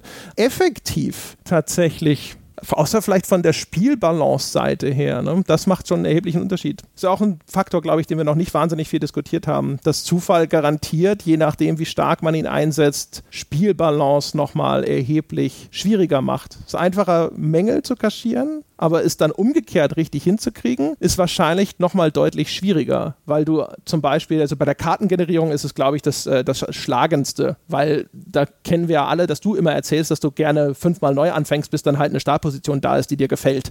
Ja, und dann gibt es halt, wenn du zufällig eine Karte generieren lassen kannst, kannst du halt im schlimmsten Fall vielleicht auch eine Karte generieren, die einfach gar nicht gewinnbar ist. Ja, und das, ja, das ist, gilt ja Genau, auch. das ist, ja. das ist richtig. Wobei, was ich ganz interessant finde, ist zum Beispiel den Zufall, den man als Spieler nicht merkt in diesem Kontext. Denn wenn wir jetzt zum Beispiel bei so Rollenspielkampfsystemen zum Beispiel bleiben, also bei sowas Typischem, wo viele Werte und viele Wahrscheinlichkeiten ähm, und durchaus auch eben dadurch eben ein bisschen Bruder Zufall mit in irgendeiner Form eine Rolle spielt. Also krittest du jetzt den Gegner oder was hast du jetzt den Effekt, dass er sich mit 2% Wahrscheinlichkeit anzündet. Oder ich habe zum Beispiel aktuell den Fall gehabt, ich habe sehr viel Nino Kuni 2 gespielt. Und Nino Kuni 2, würde ich jetzt nicht sagen, ist ein total zufallsbasiertes Spiel oder so, aber innerhalb der Kämpfe kommen natürlich diverse Zusatz- äh, äh, oder Zufallselemente zum Tragen. Einfach dadurch, wie gesagt, zum Beispiel crittest du einen Gegner, welche deiner kleinen Helferlinge, die du dabei hast, welche hast du jetzt Glück und quasi die Guten dieser Helferlinge, weil die können dann äh, äh, ganz spezifische Sachen machen, zum Beispiel mächtige Zaubersprüche oder noch irgendeinen äh, temporären Begleiter beschwören und so weiter. Welcher davon ist jetzt, wird jetzt in diesem Kampf jetzt just aktiv, weil das kannst du nicht aktiv steuern und so weiter. Und ich habe sogar Interesse halber mal, da gibt es so diverse Bosskämpfe, optionale Bosskämpfe in dem Spiel, die relativ schwierig sind, wenn man noch, wenn man die nicht überlevelt hat. Und ich hatte zum Beispiel einen Bosskampf, den, da habe ich dreimal voll auf die Backen gekriegt. Und im vierten Anlauf mit exakt der gleichen Taktik, weil es war schon spät und ich hatte jetzt keine Lust nachzudenken. Ich habe halt gesagt, ach komm, automatisch wird eh nochmal neu geladen, kurz bevor man gegen diesen Boss kämpft. Ich probiere es jetzt noch ein letztes Mal. Mit exakt der gleichen Taktik bin ich quasi vollkommen problemlos durchgekommen. Und das ist so ein Fall von, ich werde wahrscheinlich in irgendeiner Form Glück gehabt haben beim vierten Versuch oder in den drei Versuchen davor Pech. Ich wusste aber nicht wirklich, woran es liegt. Und das sind so, wenn da so Zufallselemente eine Rolle spielen, ich glaube, vielfach sind sie für den Spieler nicht wirklich ersichtlich. Und der eine Boss zum Beispiel, ob jetzt in einem Rollenspiel oder in einem ganz anderen System, der eine Boss, bei dem vielleicht der eine Spieler sagt, boah, der war ja schwierig ohne Ende, sagt, steht der andere davor und sagt, wieso war der denn schwierig? Und dann auch deswegen, weil der Spieler halt, wie wir es vorher haben, oder der Mensch an sich, so auf Mustererkennungen, auf Selbstverantwortung getrimmt ist, vielleicht auch gar nicht merkt, okay, der eine hat vielleicht bei dem Boss Glück gehabt oder der andere hat Pech gehabt. Verstehst du, was ich meine? Ja, ja, genau. Ja, das schlägt ja in die gleiche Kerbe, die wir vorhin schon genannt haben, dass das halt eben stark verschleiert, wenn dann auch noch das Ganze mit zurückgehaltenen Informationen kombiniert wird, also du auch noch nicht mal weißt, wo vielleicht der Zufall am Werke ist oder sowas, wird es halt für dich noch schwieriger, diese Systeme zu durchdringen und dementsprechend stehst du noch viel eher da und äh, kratzt dich ja halt am Kopf. Also du, das ist halt, glaube ich, echt so auch dieser, dieser schlimmstmögliche Zustand. Also diese Desorientierung als Spieler, wenn du nicht mal eine, ein Indiz dafür hast, was denn die richtige Strategie ist oder was du tun müsstest, um äh, die richtige Strategie zu entwickeln. Ja? Du weißt nicht, ich, wo soll ich jetzt denn nachlesen? Wo ist die Information im Spiel, die ich brauche? Was habe ich verpasst sozusagen? Wie kann ich mir das Wissen aneignen, das nötig ist, um die richtigen Entscheidungen zu treffen? Äh, wenn all das sozusagen für dich nicht gegeben ist, dann stehst du halt sozusagen wieder Ochs vom Berg. Das ist ja auch das große Dilemma oder diese große Angst, weswegen viele Spiele ihre Tutorials total übertreiben, damit der Spieler eben genau nicht in dieser Situation ist, dass er da sitzt und nicht weiterkommt und auch keine Ahnung hat, woher er die Informationen bekommen soll, die nötig sind, damit ihm das möglich wird. Es ist halt auch da wieder so ein Punkt, äh, den du vorhin auch schon angesprochen hast. Wenn alles komplett vorhersehbar ist, wird sich sehr wahrscheinlich halt auch irgendwann eine Monotonie einstellen. In solchen Spielen wird man wahrscheinlich irgendwo so diesen Sweet Spot treffen müssen. Du hast zum Beispiel in Nino Kuni 2 das hat sehr actionbasierte Kämpfe, also keine Rundenkämpfe, wie man sie aus, aus vielen anderen japanischen Rollenspielen kennt. Und es gibt zum Beispiel, es gibt auch keine klassischen Heilzauber im Spiel, sondern das funktioniert entweder über die kleinen Begleiter, die ich schon erwähnt habe, die da dabei sind, oder auch sehr dadurch, dass es auch so eine Art Begleiter gibt, der dir so Heilkugeln zuwirft. Und teilweise auch so blaue Kugeln, die sorgen dafür, dass sich sozusagen deine Spezialangriffsleiste schneller wieder füllt. Und es gibt halt Kämpfe, in denen bekommst du gefühlt genau an den richtigen Stellen diese Kugeln zugeworfen, nämlich dann, wenn du entweder Health brauchst oder ganz dringend deine Spezial-Skills äh, äh benutzen willst, weil du eben gerade in so einem Bosskampf bist. Und dann gibt es wieder Kämpfe, in denen stehst du irgendwie da und rennst vielleicht 30 Sekunden im Kreis und denkst, jetzt wirf endlich so eine verdammte Kugel, ich kann die ganz dringend gebrauchen Was natürlich auch dann wieder ein bisschen dazu, dafür sorgt, zu dem, was wir am Anfang haben, dass dadurch so eine gewisse Spannung aufgebaut wird, so ein gewisses Ungewisses durch dieses Zufallselement, das dadurch reinkommt, so eben diese, diese Spannung, passiert das jetzt, passiert das jetzt in irgendeiner Form nicht, was allerdings dann auch wieder dazu führen kann, dass du plötzlich irgendwie einen Bosskampf, der gerade zweimal völlig unschaffbar erschien, beim dritten Mal vollkommen ohne Probleme löst, einfach weil du vielleicht Glück oder vorher Pech hattest. Aber diese, diese Gratwanderung, dieser Sweet Spot sorgt wahrscheinlich dafür, dass das Spiel abwechslungsreich bleibt. Glaubst du eigentlich, weil du gerade von Glück und Pech gesprochen hast und weil du selber so ein bisschen die Frage gestellt hast, bin ich dreimal gescheitert, weil ich Pech hatte oder hatte ich jetzt einmal Glück? Es gibt ja auch diese Theorie, dass Zufallselemente genau auf der diese Art und Weise positiv psychologisch wirken, weil sie dir ein Out geben. Also wir hatten ja unsere große Sonntagsfolge zum Thema des Versagens und haben selber darüber gesprochen, wie schmerzhaft das sein kann. Und die ein, ein, Argument, das ich gelesen habe, ich glaube, das war von dem Greg Kostikian, ist auch ein Game Designer, der sehr viel schreibt. Oder inzwischen ist es, glaube ich, ein Wissenschaftler, der sehr viel schreibt. Egal, auf jeden Fall, der hat gesagt, ähm, wenn äh, das Zufallselement erlaubt ist, dem Spieler zu denken, wenn es gut läuft, das habe ich gut gemacht und wenn es schlecht läuft, hatte ich nur Pech und mildert Frustration dadurch. Das kommt drauf an, wie man es einsetzt, glaube ich. Ich meine, jetzt sind wir auch da wieder an diesem Punkt, was ich vorher mit, mit World of Warcraft gemeint habe. Ich glaube, der Spieler oder der Mensch an sich, und das ist, glaube ich, auch psychologisch relativ gut nachgewiesen, der erinnert sich an sein Pech viel häufiger als an sein Glück Insbesondere deswegen, weil er das Glück nicht mit irgendetwas verbindet, was zufällig passiert ist, sondern sehr, sehr häufig sich einredet, selbst wenn das gar nicht der Fall war, dass er das in irgendeiner Weise beeinflusst hat. Der keine Ahnung, selbst der Lottogewinner, der halt dann die Geburtszahlen seiner Frau oder seiner Kinder und so weiter genommen hat, die reden sich ja in vielen Fällen durchaus ein oder generell so die Lottospieler, dass die Zahlen halt einfach mehr Glück bringen. Und wenn die Zahlen dann tatsächlich kommen, dann haben sie ja auch selber was dafür beigetragen, weil sie haben ja diese Zahlen angekreuzt. Generell überhaupt das Ankreuzen auf einem Lottoschein. Und es gibt ja einen Grund, warum man nicht einfach zufällig Zahlen zugelost bekommt. Beziehungsweise das kann man ja machen, wenn man einen Lottoschein ausfüllt. Aber es gibt ja viele Leute, nee, nee, ich will das selber ausfüllen, obwohl es überhaupt keinen Unterschied macht. Ist, äh, mathematisch ist es relativ egal. Die Wahrscheinlichkeit ist sogar höher, dass wenn du gewinnst und den selber ausgefüllt hast, du eine niedrigere Summe gewinnst, weil du in Anführungszeichen dümmere Zahlen nimmst und weil du dazu geneigt bist, eben so typische Geburtstage und so weiter zu nehmen, weil die dir näher liegen, was bedeutet, dass du dir die Zahlen wahrscheinlich mit sehr, sehr vielen anderen teilst, wenn du denn gewinnst, aber die Leute wollen dieses Gefühl von Kontrolle, insbesondere wenn sie Glück haben. Beim Pech ist es dann wiederum sehr häufig so, dass das auf einen externen Faktor geschoben wird. Ja, also da, da geben wir dem Herrn Kostik hier zumindest zu einem gewissen Grad recht, oder? Also ich würde nämlich auch sagen, ich glaube, dass das zumindest funktionieren kann. Äh, zu welchem Grad, ja, und plus natürlich die anderen möglichen negativen Effekte von Glück und sowas, das ist dadurch ja nicht ausgeschlossen, aber ich glaube, der hat schon recht, das ist, man neigt ja eh immer dazu, da hatten wir in der Folge schon drüber gesprochen. Wenn ich versage, dann liegt es daran, dass mein Bruder vor zwei Minuten am Fernseher vorbeigelaufen ist und wenn ich gewinne, Oh, ich hat echt gut gespielt, ja, ist ja klar. Ja, das definitiv. Und zumal, also ich glaube, gerade wenn sowas, wenn sowas wie, wie Zufall in irgendeiner Form eine Rolle spielt, wie gesagt, ich glaube, es ist eine sehr menschliche Reaktion bei glücklichen Zufällen, sie eben nicht unbedingt oder in jedem Fall auf eine glückliche, göttliche, zufällige äh, äh, Fügung und so weiter zu schieben, sondern die so ein bisschen für sich in Anspruch zu nehmen. Ich habe ja nicht eigentlich nur wirklich Glück gehabt, sondern so ein bisschen was habe ich dazu zumindest auch noch äh, äh, beigetragen. Während man bei, bei Pech wirklich von, von, das ist total außerhalb, da konnte ich jetzt echt nichts machen. Ist total außerhalb meiner Kontrolle. Ja. ja, wir sind auch nur erfolgreich, weil wir all diese unglaublich präzisen, langfristigen Pläne aufgestellt und dezidiert Schritt für Schritt durchgezogen haben. Wir sind halt Genies. Ja, natürlich, unbedingt. Ja. Also, mein, ich mein, da war nirgendwo Glück Nein. dabei.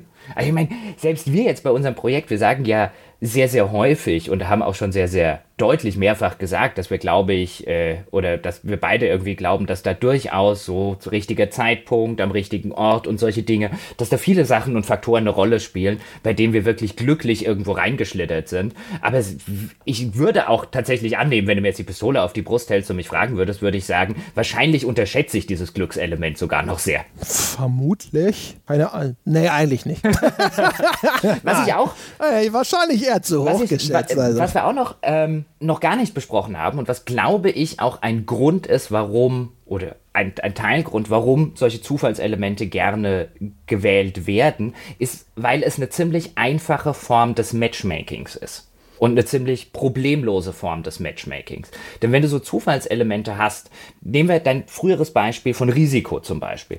Risiko ist so ein nettes Spiel, was dann auch immer, was weiß ich, zum Beispiel der große Bruder mit dem kleinen Bruder hat spielen können, selbst wenn der irgendwie zehn Jahre jünger ist und der Vater hat noch mitgespielt und ähm, vielleicht dann noch irgendjemand anderes, die, der, der überhaupt keine Ahnung von so Strategiespielen hat. Aber dadurch, dass du dieses Zufallselement, dass du das Würfeln hattest, besteht auch die durchaus nicht kleine Wahrscheinlichkeit, dass der hoffnungslos unterlegene Spieler, der es vielleicht zum ersten Mal spielt oder der noch nicht so weit denkt, weil er irgendwie erst sieben Jahre alt ist oder so, ähm, wie jetzt vielleicht äh, der, der 16-jährige Bruder oder so, aber du gibst denen die Möglichkeit, das Spiel auch tatsächlich zu gewinnen oder zumindest den Eindruck, sie könnten es gewinnen, indem sie dann vielleicht halt auch einfach dreimal Glück beim Würfeln haben. Also du die, die, die Schere geht längst nicht so weit auseinander wie jetzt beim Schach, wenn ein Großmeister gegen einen Anfänger spielt. Ich meine, da ist das Spiel halt in fünf Minuten hin, der hat nicht den Hauch einer Chance.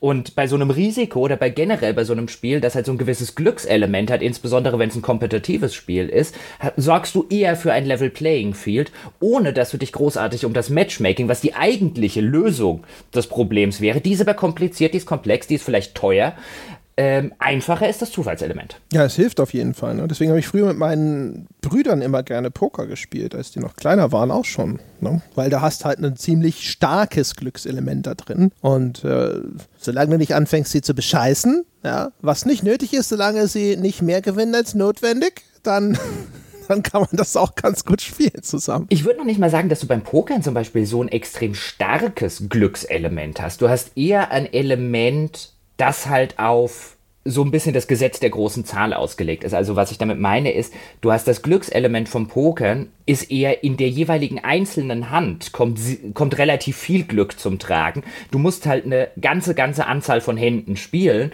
um dieses Glück sozusagen zu minimieren. Das heißt, wenn wir beide äh, Heads-Up-Poker gegeneinander spielen. An einem Abend, das kann so rum oder so rum ausgehen. An zwei Abenden, das kann so rum oder so rum ausgehen. Mein Tipp wäre allerdings, wenn wir das über einen langen Zeitraum spielen, nehme ich dir ziemlich viel Geld aus der Tasche. Und das ist halt das, das Schöne bei solchen Glückselementen, genauso wie beim Risiko. Wenn du dich extrem gut in Risiko auskennst und ich mich nicht, kann ich einen Abend gewinnen oder zwei Abende gewinnen, aber die große Wahrscheinlichkeit ist, dass du mich bei 50 Spielen oder so in der Masse dann ziemlich abgezockt hast das Schöne ist halt bei sowas, dass sie eben für dieses eine Mal spielen oder für dieses gelegentliche Spielen, da haben sie halt ein schönes Level Playing Field. Ja, wahrscheinlich. Ich würde, also bei Poker hast du natürlich recht, dass das, äh, dass die Elemente von Poker, die eben nicht dem reinen Zufall überantwortet sind, ja, also sowas wie, keine Ahnung, wenn jemand in der Lage ist, tatsächlich Wahrscheinlichkeiten dort entweder so weit im Kopf zu behalten oder tatsächlich sogar mitzukalkulieren, während er spielt und sowas, dann wird er natürlich über einen unendlich langen Zeitraum dieses, diese Vorteile entsprechend geltend machen können, das ist klar.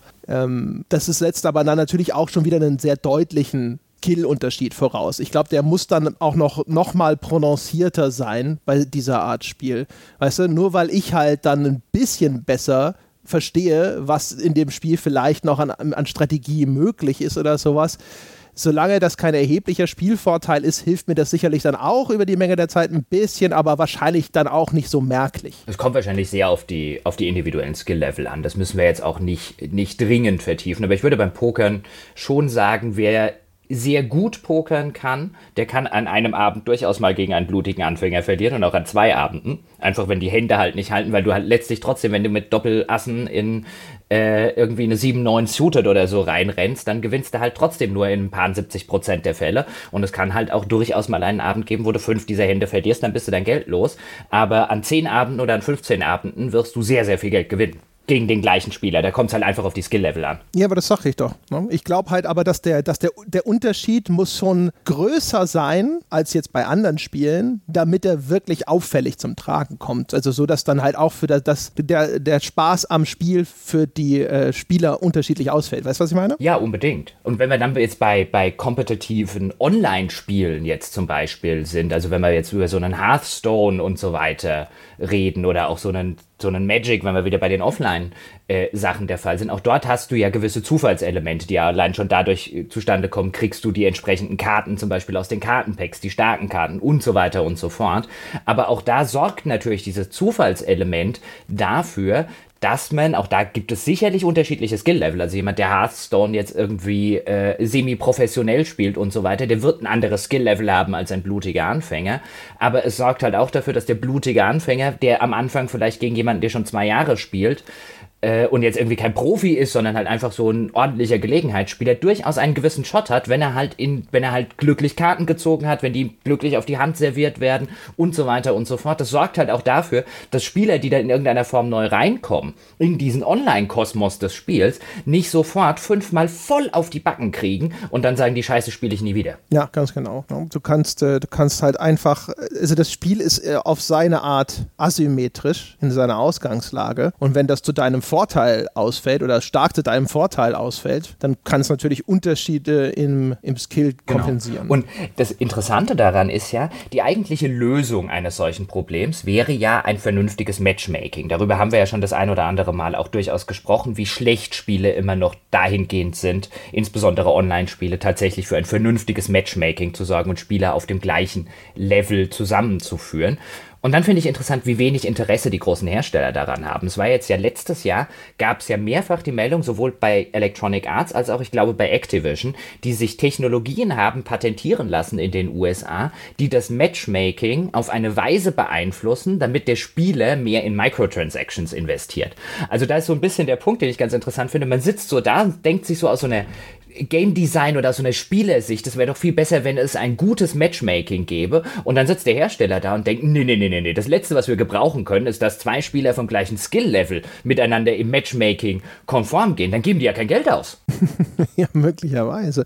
Es gibt ja auch sogar Untersuchungen zu äh, Microtransactions in Spielen. Und wenn ich mich recht entsinne, ist es so, in äh, kompetitiven Spielen, also wo Spieler gegeneinander spielen, da wird mehr Geld ausgegeben und dafür ist aber die Zielgruppe eingeschränkter.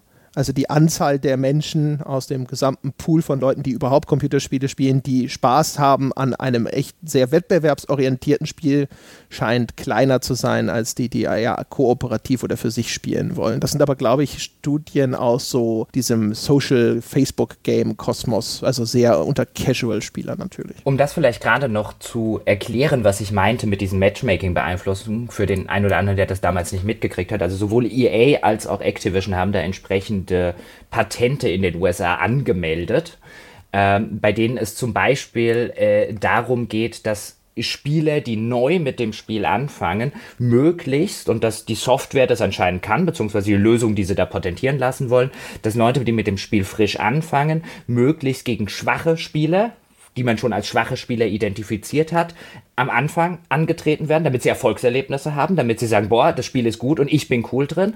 Und nach einer gewissen Zeit oder nach einer gewissen Anzahl von Partien automatisch durch die Software gegen überlegene Gegner gelost werden, damit sie dort drei, vier Spieler auf die Backen kriegen und mehr dazu geneigt sind, in Microtransactions zu etablieren, äh, zu investieren, um eben quasi das fehlende Skill-Level auszugleichen. Da gibt es entsprechende Patente, sowohl von Electronic Arts als auch von Activision. Das war das, worauf ich mich bezogen habe. Finde ich übrigens übrigens ganz interessant. Ja, besonders perfide übrigens auch.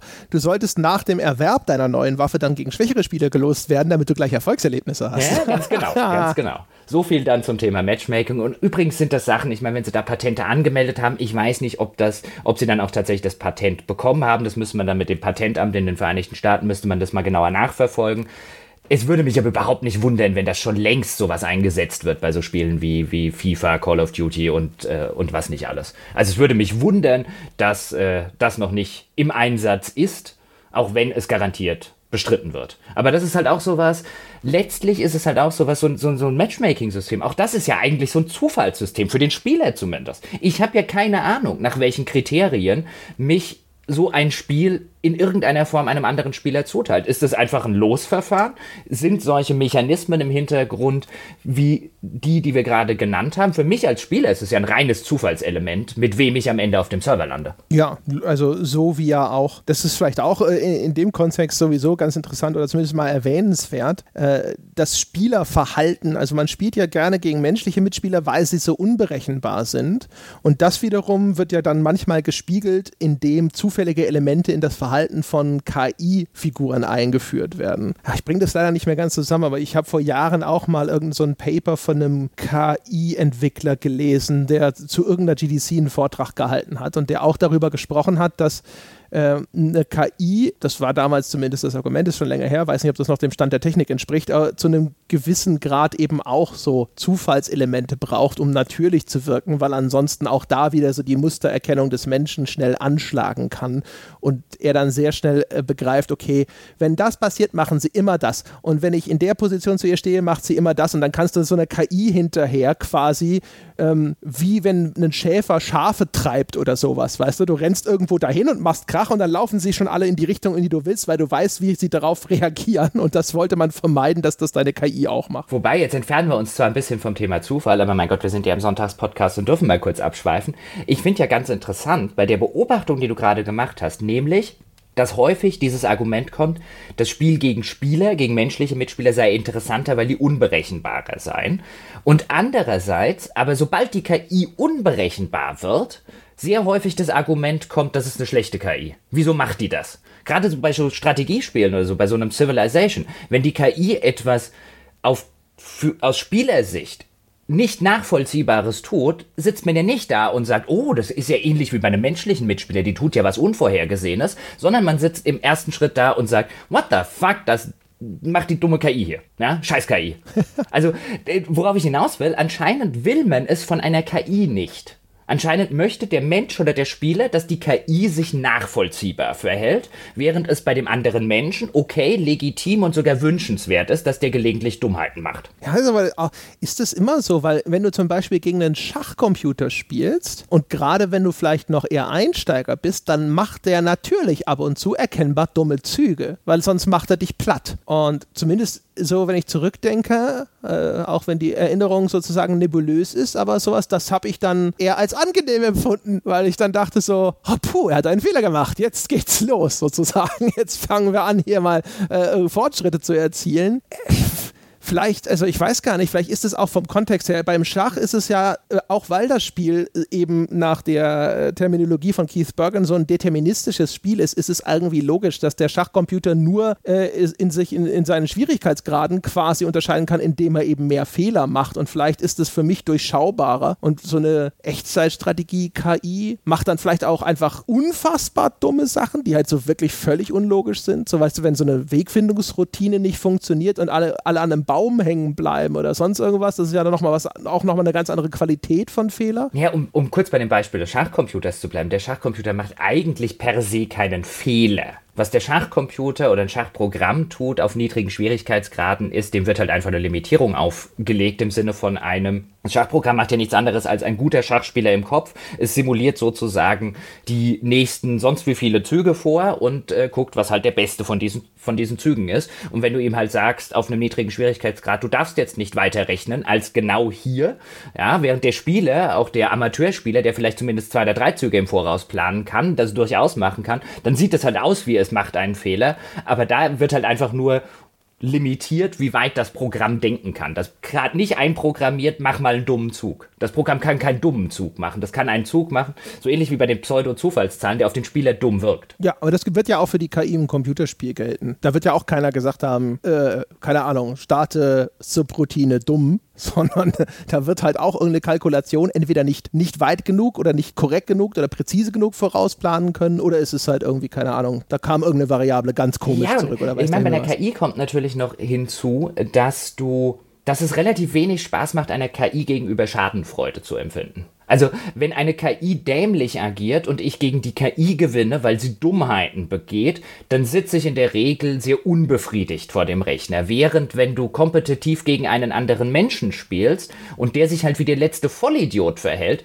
dann würdest du jetzt vielleicht auch nicht sagen, okay, gegen den will ich noch 15 weitere Spiele machen, weil irgendwann langweilt er mich. Aber im ersten Moment sitzt, glaube ich, der Mensch schon da und hat halt dieses Gefühl, sich einem anderen Menschen überlegen fühlen zu können. Und äh, so ungerne wie das viele Menschen zugeben, ich glaube durchaus, dass das einer der Punkte ist oder der, wahrscheinlich der entscheidende Punkt, warum man Menschen, men bei menschlichen Spielern sich nachher nicht sagt, das Spiel ist ja dämlich, wenn ich die ganze Zeit nur gegen Idioten spiele, sondern wo man da sitzt, hihihihi, dem Idioten habe ich es aber gezeigt. Das macht ja bei einer KI keinen Spaß. Ja, wo, wo, ja, wobei, erinnere dich, wie wir in Vermintide, wie viel Spaß wir hatten, als diese Horden von Gegnern strunzdumm in diesen Hauseingang reingelaufen sind, einer nach dem anderen und wir sie alle abgeschlachtet ja, haben. Gut, ich meine, das war schon so ein Moment von, die Trottel, es kommen noch ein paar, warte. Ja, aber ich meine, da war der Moment weniger ein, wie dumm agiert die KI, sondern da war der Moment ein, mein Gott, ist das ein geiles Geschnetzel. Ja, aber ich weiß nicht, also ich glaube, also ich gebe dir hundertprozentig recht, dass es natürlich nie die gleiche Qualität entfalten würde. Aber ich, ich würde behaupten, doch, ich habe bestimmt schon Schadenfreude gegenüber einer computergesteuerten Spielfigur oder ja. ähnliches empfunden. Da bin ich mir sicher. Ja, natürlich, aber halt längst nicht in dem Rahmen. Also es wird bestimmt schon den einen oder anderen Fall gegeben haben, wo ich auch gesagt habe oder auch gedacht habe, hier irgendwie KI, jetzt siehst du mal, wie das hier funktioniert. Ja, die ganze Zeit hier hast du gedacht, aber Ha, nicht mit mir, nicht mit dem Commander.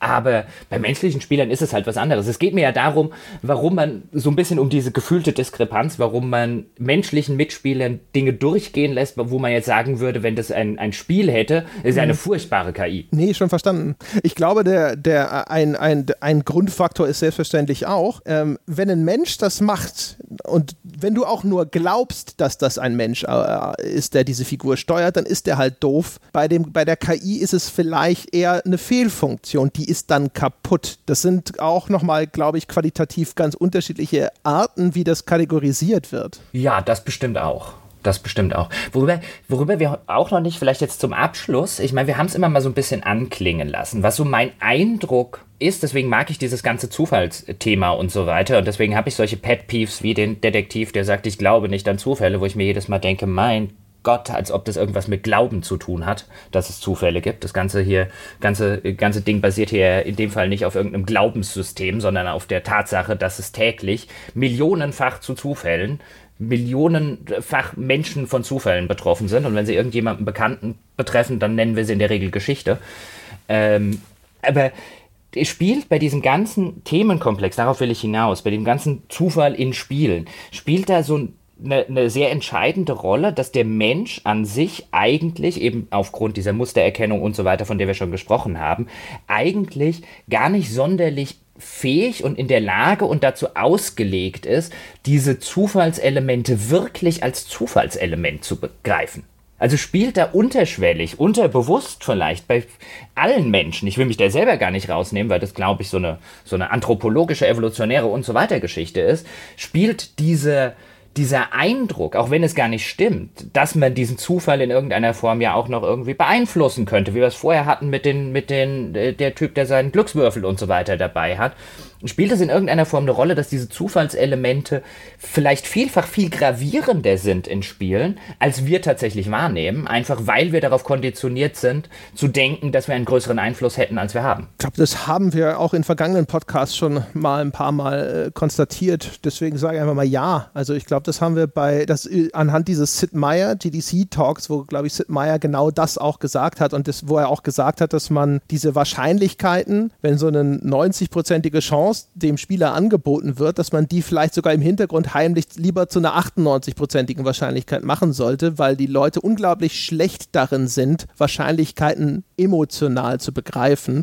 und deswegen, wie schon beschrieben, dann auch total entrüstet sind, wenn dieser 10%-Fall eintritt. Okay, dann haben wir das schon mal erwähnt. Ich kann mich jetzt gerade nicht an diese spezifische Folge erinnern, aber du wirst schon recht haben. Ich bin mir sicher, weil diese Sid Meier-Anekdote, ich habe diesen GCC-Vortrag damals live gesehen, ist eine Lieblingsanekdote von mir. Die habe ich bestimmt schon mindestens zweimal erzählt. Also sie kommt mir auch bekannt vor. Ich weiß nicht, ob du sie erzählt hattest ob, oder ob ich sie äh, auch irgendwann gesehen habe, weil den Talk habe ich definitiv auch irgendwann mal geguckt. Aber es kann gut sein, dass ich ihn geguckt habe, weil du mir davon erzählt hast. Bin mir ganz, wie gesagt, da, das ist so eine von denen, da, da kann ich mir mit, mit Hilfe von Sid Meier, kann ich dann voll schlau wirken und selbstverständlich erzähle ich sie dann häufiger.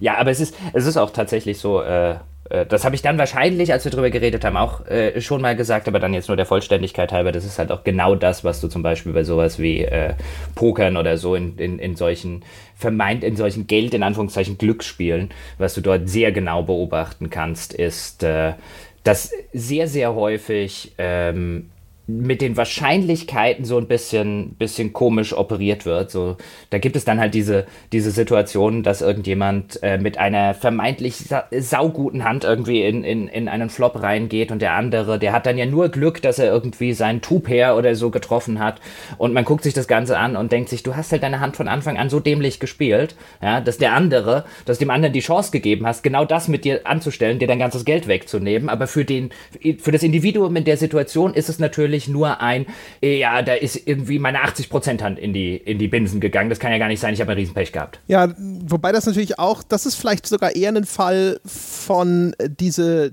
das hat, es gibt ja ein Meta-Strategiespiel bei Poker, in nämlich genau das, was du beschrieben hast, nämlich diese Wetteinsätze. Also wenn ich jetzt besonders gut bin, dann keine Ahnung, am Anfang erstmal hoch reinzugehen, um alle mit schlechten Blättern rauszuschießen, damit die nicht durch Glück am Ende im Flop trotzdem noch bessere Blätter bekommen. Jetzt einfach mal, das ist, ich, habe keine Ahnung von Poker. Ich kann nicht mal alle möglichen Kartenpaarungen beim Poker richtig aufzählen, aber ich glaube, dass das eine Strategie ist. Korrigiere mich. Das ist tatsächlich eine Strategie. Also wenn du jetzt ein, ein, ein, eine sehr starke Hand hast, wie jetzt zum Beispiel Beispiel Affe, was bei Texas Hold'em die stärkste Anfangshand ist, die du besitzen kannst, dann willst du in der Regel schon vor, bevor die ersten Karten dann gegeben werden, bevor der Flop erscheint, willst du in der Regel hoch äh, wetten, äh, schlicht und ergreifend. Je mehr Leute in der, du in der Hand hast, desto geringer ist deine Wahrscheinlichkeit, diese Hand zu gewinnen.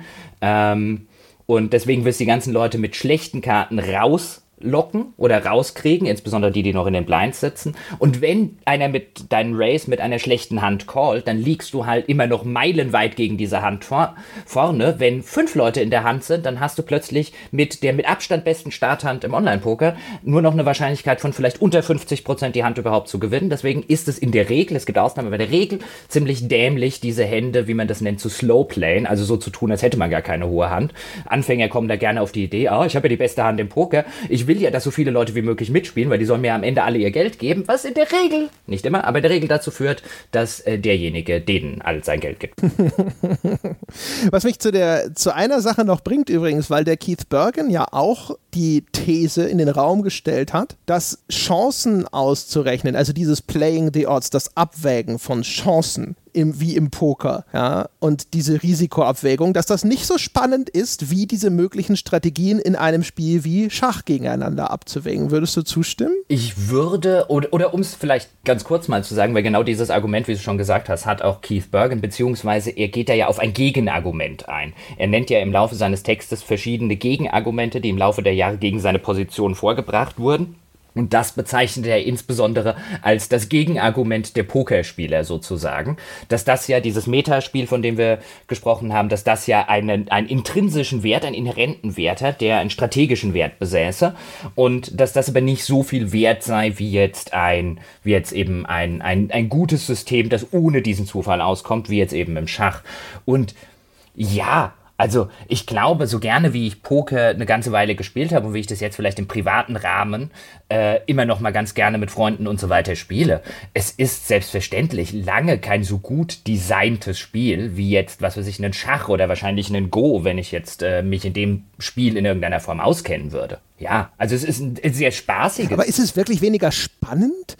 Ich habe irgendwie so das Gefühl, also ich finde, also äh, ich glaube, ja. Äh, wo man ihm vielleicht recht geben muss, ist halt, ist es vielleicht befriedigender, wenn du im Schach erfolgreich Nein, das ist auch, ne? weil das dann einfach sehr stark eigenverantwortlich ist. Es ist auch geschieht, weniger spannend. Also ich sage jetzt mal, wenn du, wenn du ein solches System wie jetzt beim Poker nimmst, ähm, und du willst das erfolgreich und auf einem hohen Level spielen, dann machst du vielfach nichts anderes, als in deinem Kopf die ganze Zeit irgendwelche mathematischen Gleichungen. Letztlich. Dann ist halt die Frage, okay, im Pot liegen, was weiß ich gerade, Spiele, im Pot liegen 100.000 Dollar, sage ich jetzt mal. Spieler XY hat jetzt eine Wette von 30.000 Dollar gemacht. Wie hoch sind meine Pot-Odds äh, im Vergleich zur Relation? Auf was setze ich den Gegner? Was ist seine, seine Range? Welche Hände könnte er haben? Was halte ich für wahrscheinlich? Wie hoch ist meine Wahrscheinlichkeit gegen die Hände, die er hat? In Relation rechne ich das dann mit den Pot-Odds, die er mir gibt. Das heißt, ich muss noch so und so viel, muss noch was weiß ich, 30.000 reinlegen, um 130 zu gewinnen. Das ist letztlich sitzt du da und rechnest. Und das ist macht nicht sonderlich viel Spaß. Der Spaß entsteht ausschließlich dadurch, dass du am Ende mit sehr, sehr viel Geld dort wieder rausgehst. Aber das ist, das ist mehr, das war übrigens auch bei, bei uns beim Online-Pokern so. Irgendwann, einer der Gründe, warum ich aufgehört habe, ist, dass das halt wirklich Arbeit ist, die keinen Spaß macht. Hm, keine Ahnung. Meine Erfahrung war halt schon immer so, dass ich immer da saß. Gut, ich habe jetzt tatsächlich keine Chancen ausgerechnet oder sonst irgendwas, aber ich habe immer gedacht, so, naja, so wie, wie, wie, wie, also, weiß ich nicht. Man macht sich ja schon so Überlegungen und wie wahrscheinlich ist es, dass er blufft oder so. Das ist vielleicht nochmal was, was beim Online-Poker natürlich fehlt, dass du andere Leute anguckst und überlegst, ob der jetzt wohl gerade mit dem linken Augenlid gezuckt hat oder sonst irgendwas. Aber das war auch spannend, immer zu gucken, was kommt als nächste Karte. Also einfach diese Ungewissheit, Ungewissheit, Gewissheit und dann wieder so zu gucken, oh, wo, wo stehe ich jetzt mit, unter diesen neuen Bedingungen. Beim Schach ist es manchmal auch sogar fast sogar ähnlich, wo man so ein bisschen da sitzt und so denkt so, oh, hoffentlich merkt er nicht, was ich vorhabe, hoffentlich merkt er nicht, was ich vorhabe, was eigentlich auch eigentlich so ein bisschen, das ist jetzt zwar nicht hoffen auf ein Zufallselement, aber auch auf ein unvorhersehbares Ereignis. Ja, ich, ich würde da jetzt auch nicht widersprechen, auf was das, wie gesagt, deswegen, ich, äh, ich spiele ja durchaus auch gerne im Freundes- und Bekanntenkreis abends einfach mal so eine, so eine nette Pokerrunde, das macht immer noch sehr, sehr viel Spaß, aber es ist, würde ich sagen, dass das System, wenn man es ich sag jetzt mal richtig in Anführungszeichen spielen will, würde ich sagen, dass das was spielerisch, spielmechanisch dahinter steckt, wenn ich jetzt sage, ich spiele das jetzt wirklich um Geld und ich will um Geld gewinnen. Ist das ein spaßiges Spiel auf Dauer? Nein. Nein. Es sei denn natürlich, man findet es unheimlich toll, im äh, Kopf Wahrscheinlichkeiten und, und Odds zu berechnen. Wenn man das super gerne tut, ist das natürlich ein fantastisches Spiel. Ja.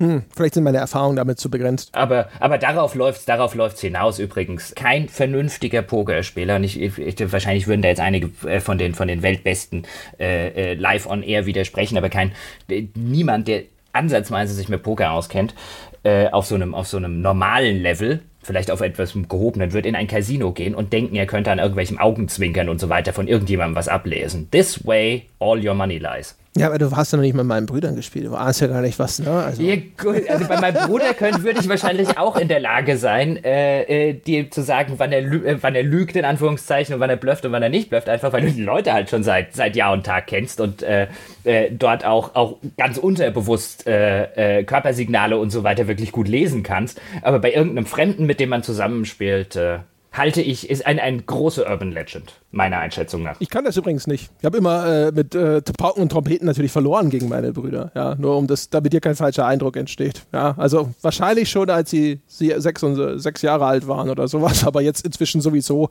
Irgendeiner von den beiden hat sich auch mal dafür interessiert und hat dann komische Dinge gesagt, genau wie du. ja, so mit Pot-Odds und weiß der Geier was. Und dachte mir immer so, pff, hast du jetzt Herz oder hast du nicht? das ist übrigens schön, das habe ich also so in der in der Zeit, wo ich das noch echt intensiver gemacht habe, wenn du dann einfach so im Freundeskreis so ein bisschen spielst und wirklich niedrige Einsätze und so weiter und du dich dann so ein bisschen dabei ertappst, dass du auch im Gespräch und dann so, ey, du hast doch nie im Leben Pot-Odds, um mich hier jetzt in irgendeiner Form zu callen und der Kumpel, der das halt nur so privat spielt, jetzt hör endlich mal auf von dem Scheiß zu fassen, ich wollte wissen, was du hast. Es ist wie, äh, wie so MMO-Spieler, ja, die dann da sitzen und sagen, ja, aber wer, äh, das musst du doch auf Fire gespeckt haben und so denkst du dir so, ich hatte keinen Bock auf Fire. ja, aber also, also, das ist der Grund, warum Hä? wir keine MMOs zusammenspielen. Noch nicht, ja. Uh. Uh, mal mal nicht einen Teufel an die Wand. Mach mal losgespielt mit 100.000 Ja, genau. World of Warcraft, Folge 391. Und, am, Ende reden wir nicht, äh, nicht mehr miteinander. Der Podcast geht in die Bensen, weil du in der entscheidenden Raid nicht auf Unholy skillen wolltest. Ja, ich war ja schon gar nicht da, wahrscheinlich einfach nur, weil ich gesagt habe, nein, ich habe keine Lust, um 7 Uhr abends jetzt ausgerechnet da diesen blöden Raid zu machen. Aber der spawnt immer nur um 7, ist mir egal. Oh, das wäre großartig, so nach Folge 500.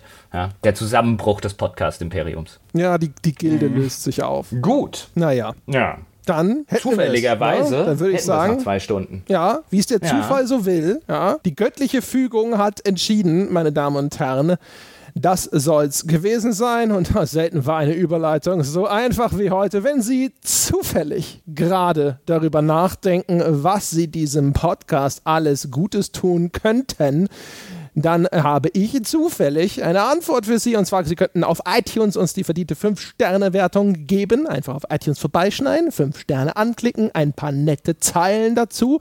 Die Worte bester Gaming-Podcast ever oder André ist toll dürfen gerne fallen.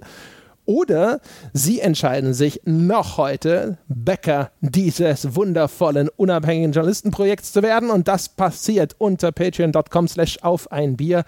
Dort können Sie Bäcker werden. Und wenn Sie noch ein bisschen, ne, Sie müssen noch vielleicht so ein bisschen drüber nachdenken oder Sie sind noch unterinformiert, gehen Sie auf gamespodcast.de vorbei. Erstens haben wir dort einen Schnuppermonat für Sie vorbereitet. Da können Sie quasi einen beispielhaften Monat durchhören und schwelgen an einigen unserer tollsten Episoden, handverlesen von Jochen Gebauer, kuratiert sozusagen, nicht so wie auf Steam, einfach mal alles hingekippt, sondern nur ja, die feinsten Pralinchen rausgesucht und auf Samtkissen drapiert.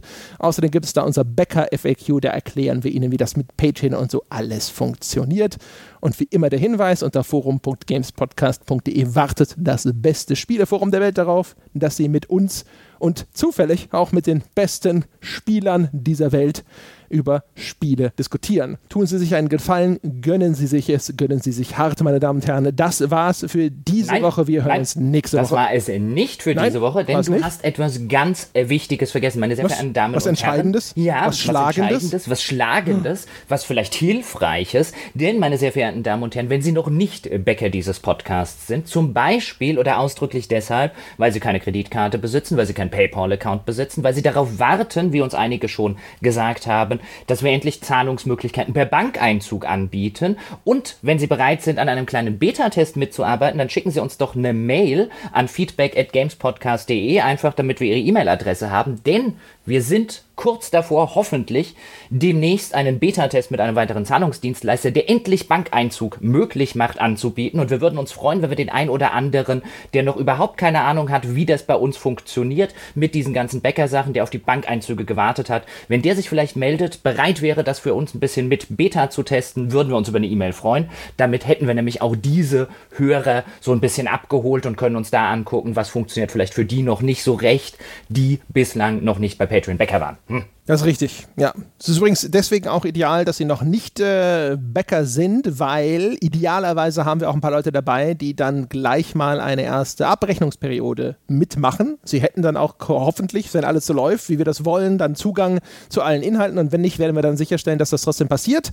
Und damit wir nämlich hinterher auch mal sehen, wie, dass das da alles funktioniert mit diesem Bankeinzug. Und wenn jetzt jemand schon Patreon-Bäcker ist, dann wollen wir erstens noch nicht empfehlen, dass sie da wechseln und wir möchten aber auch nicht, dass ihr doppelt bezahlt. Deswegen idealerweise sind es Menschen, die bislang noch nicht Bäcker sind, die aber gerne Bäcker wären, wenn es denn nur Bankeinzug gäbe. So, na, hier nochmal kurz vorm Touchdown dazwischen gegrätscht. Ja, ich habe dich nochmal intercepted. Mhm. Ja, mit den äh, Neuigkeiten zum äh, The Pot Draft Ja, sozusagen. richtig. Einfach nochmal so eine schöne Interception rausgehauen, ja? Mhm. Ja, und die Menschen da draußen können quasi unsere First Round Draft Picks werden. Ich glaube, du treibst die Analogie zu weit. Ich bin der Meinung, es gibt sowas nicht wie zu weit treiben von Analogien. Aber dieser Podcast ist jetzt endgültig zu Ende, meine Damen und Herren. Nochmal, wir hören uns nächste Woche wieder. Bis dahin.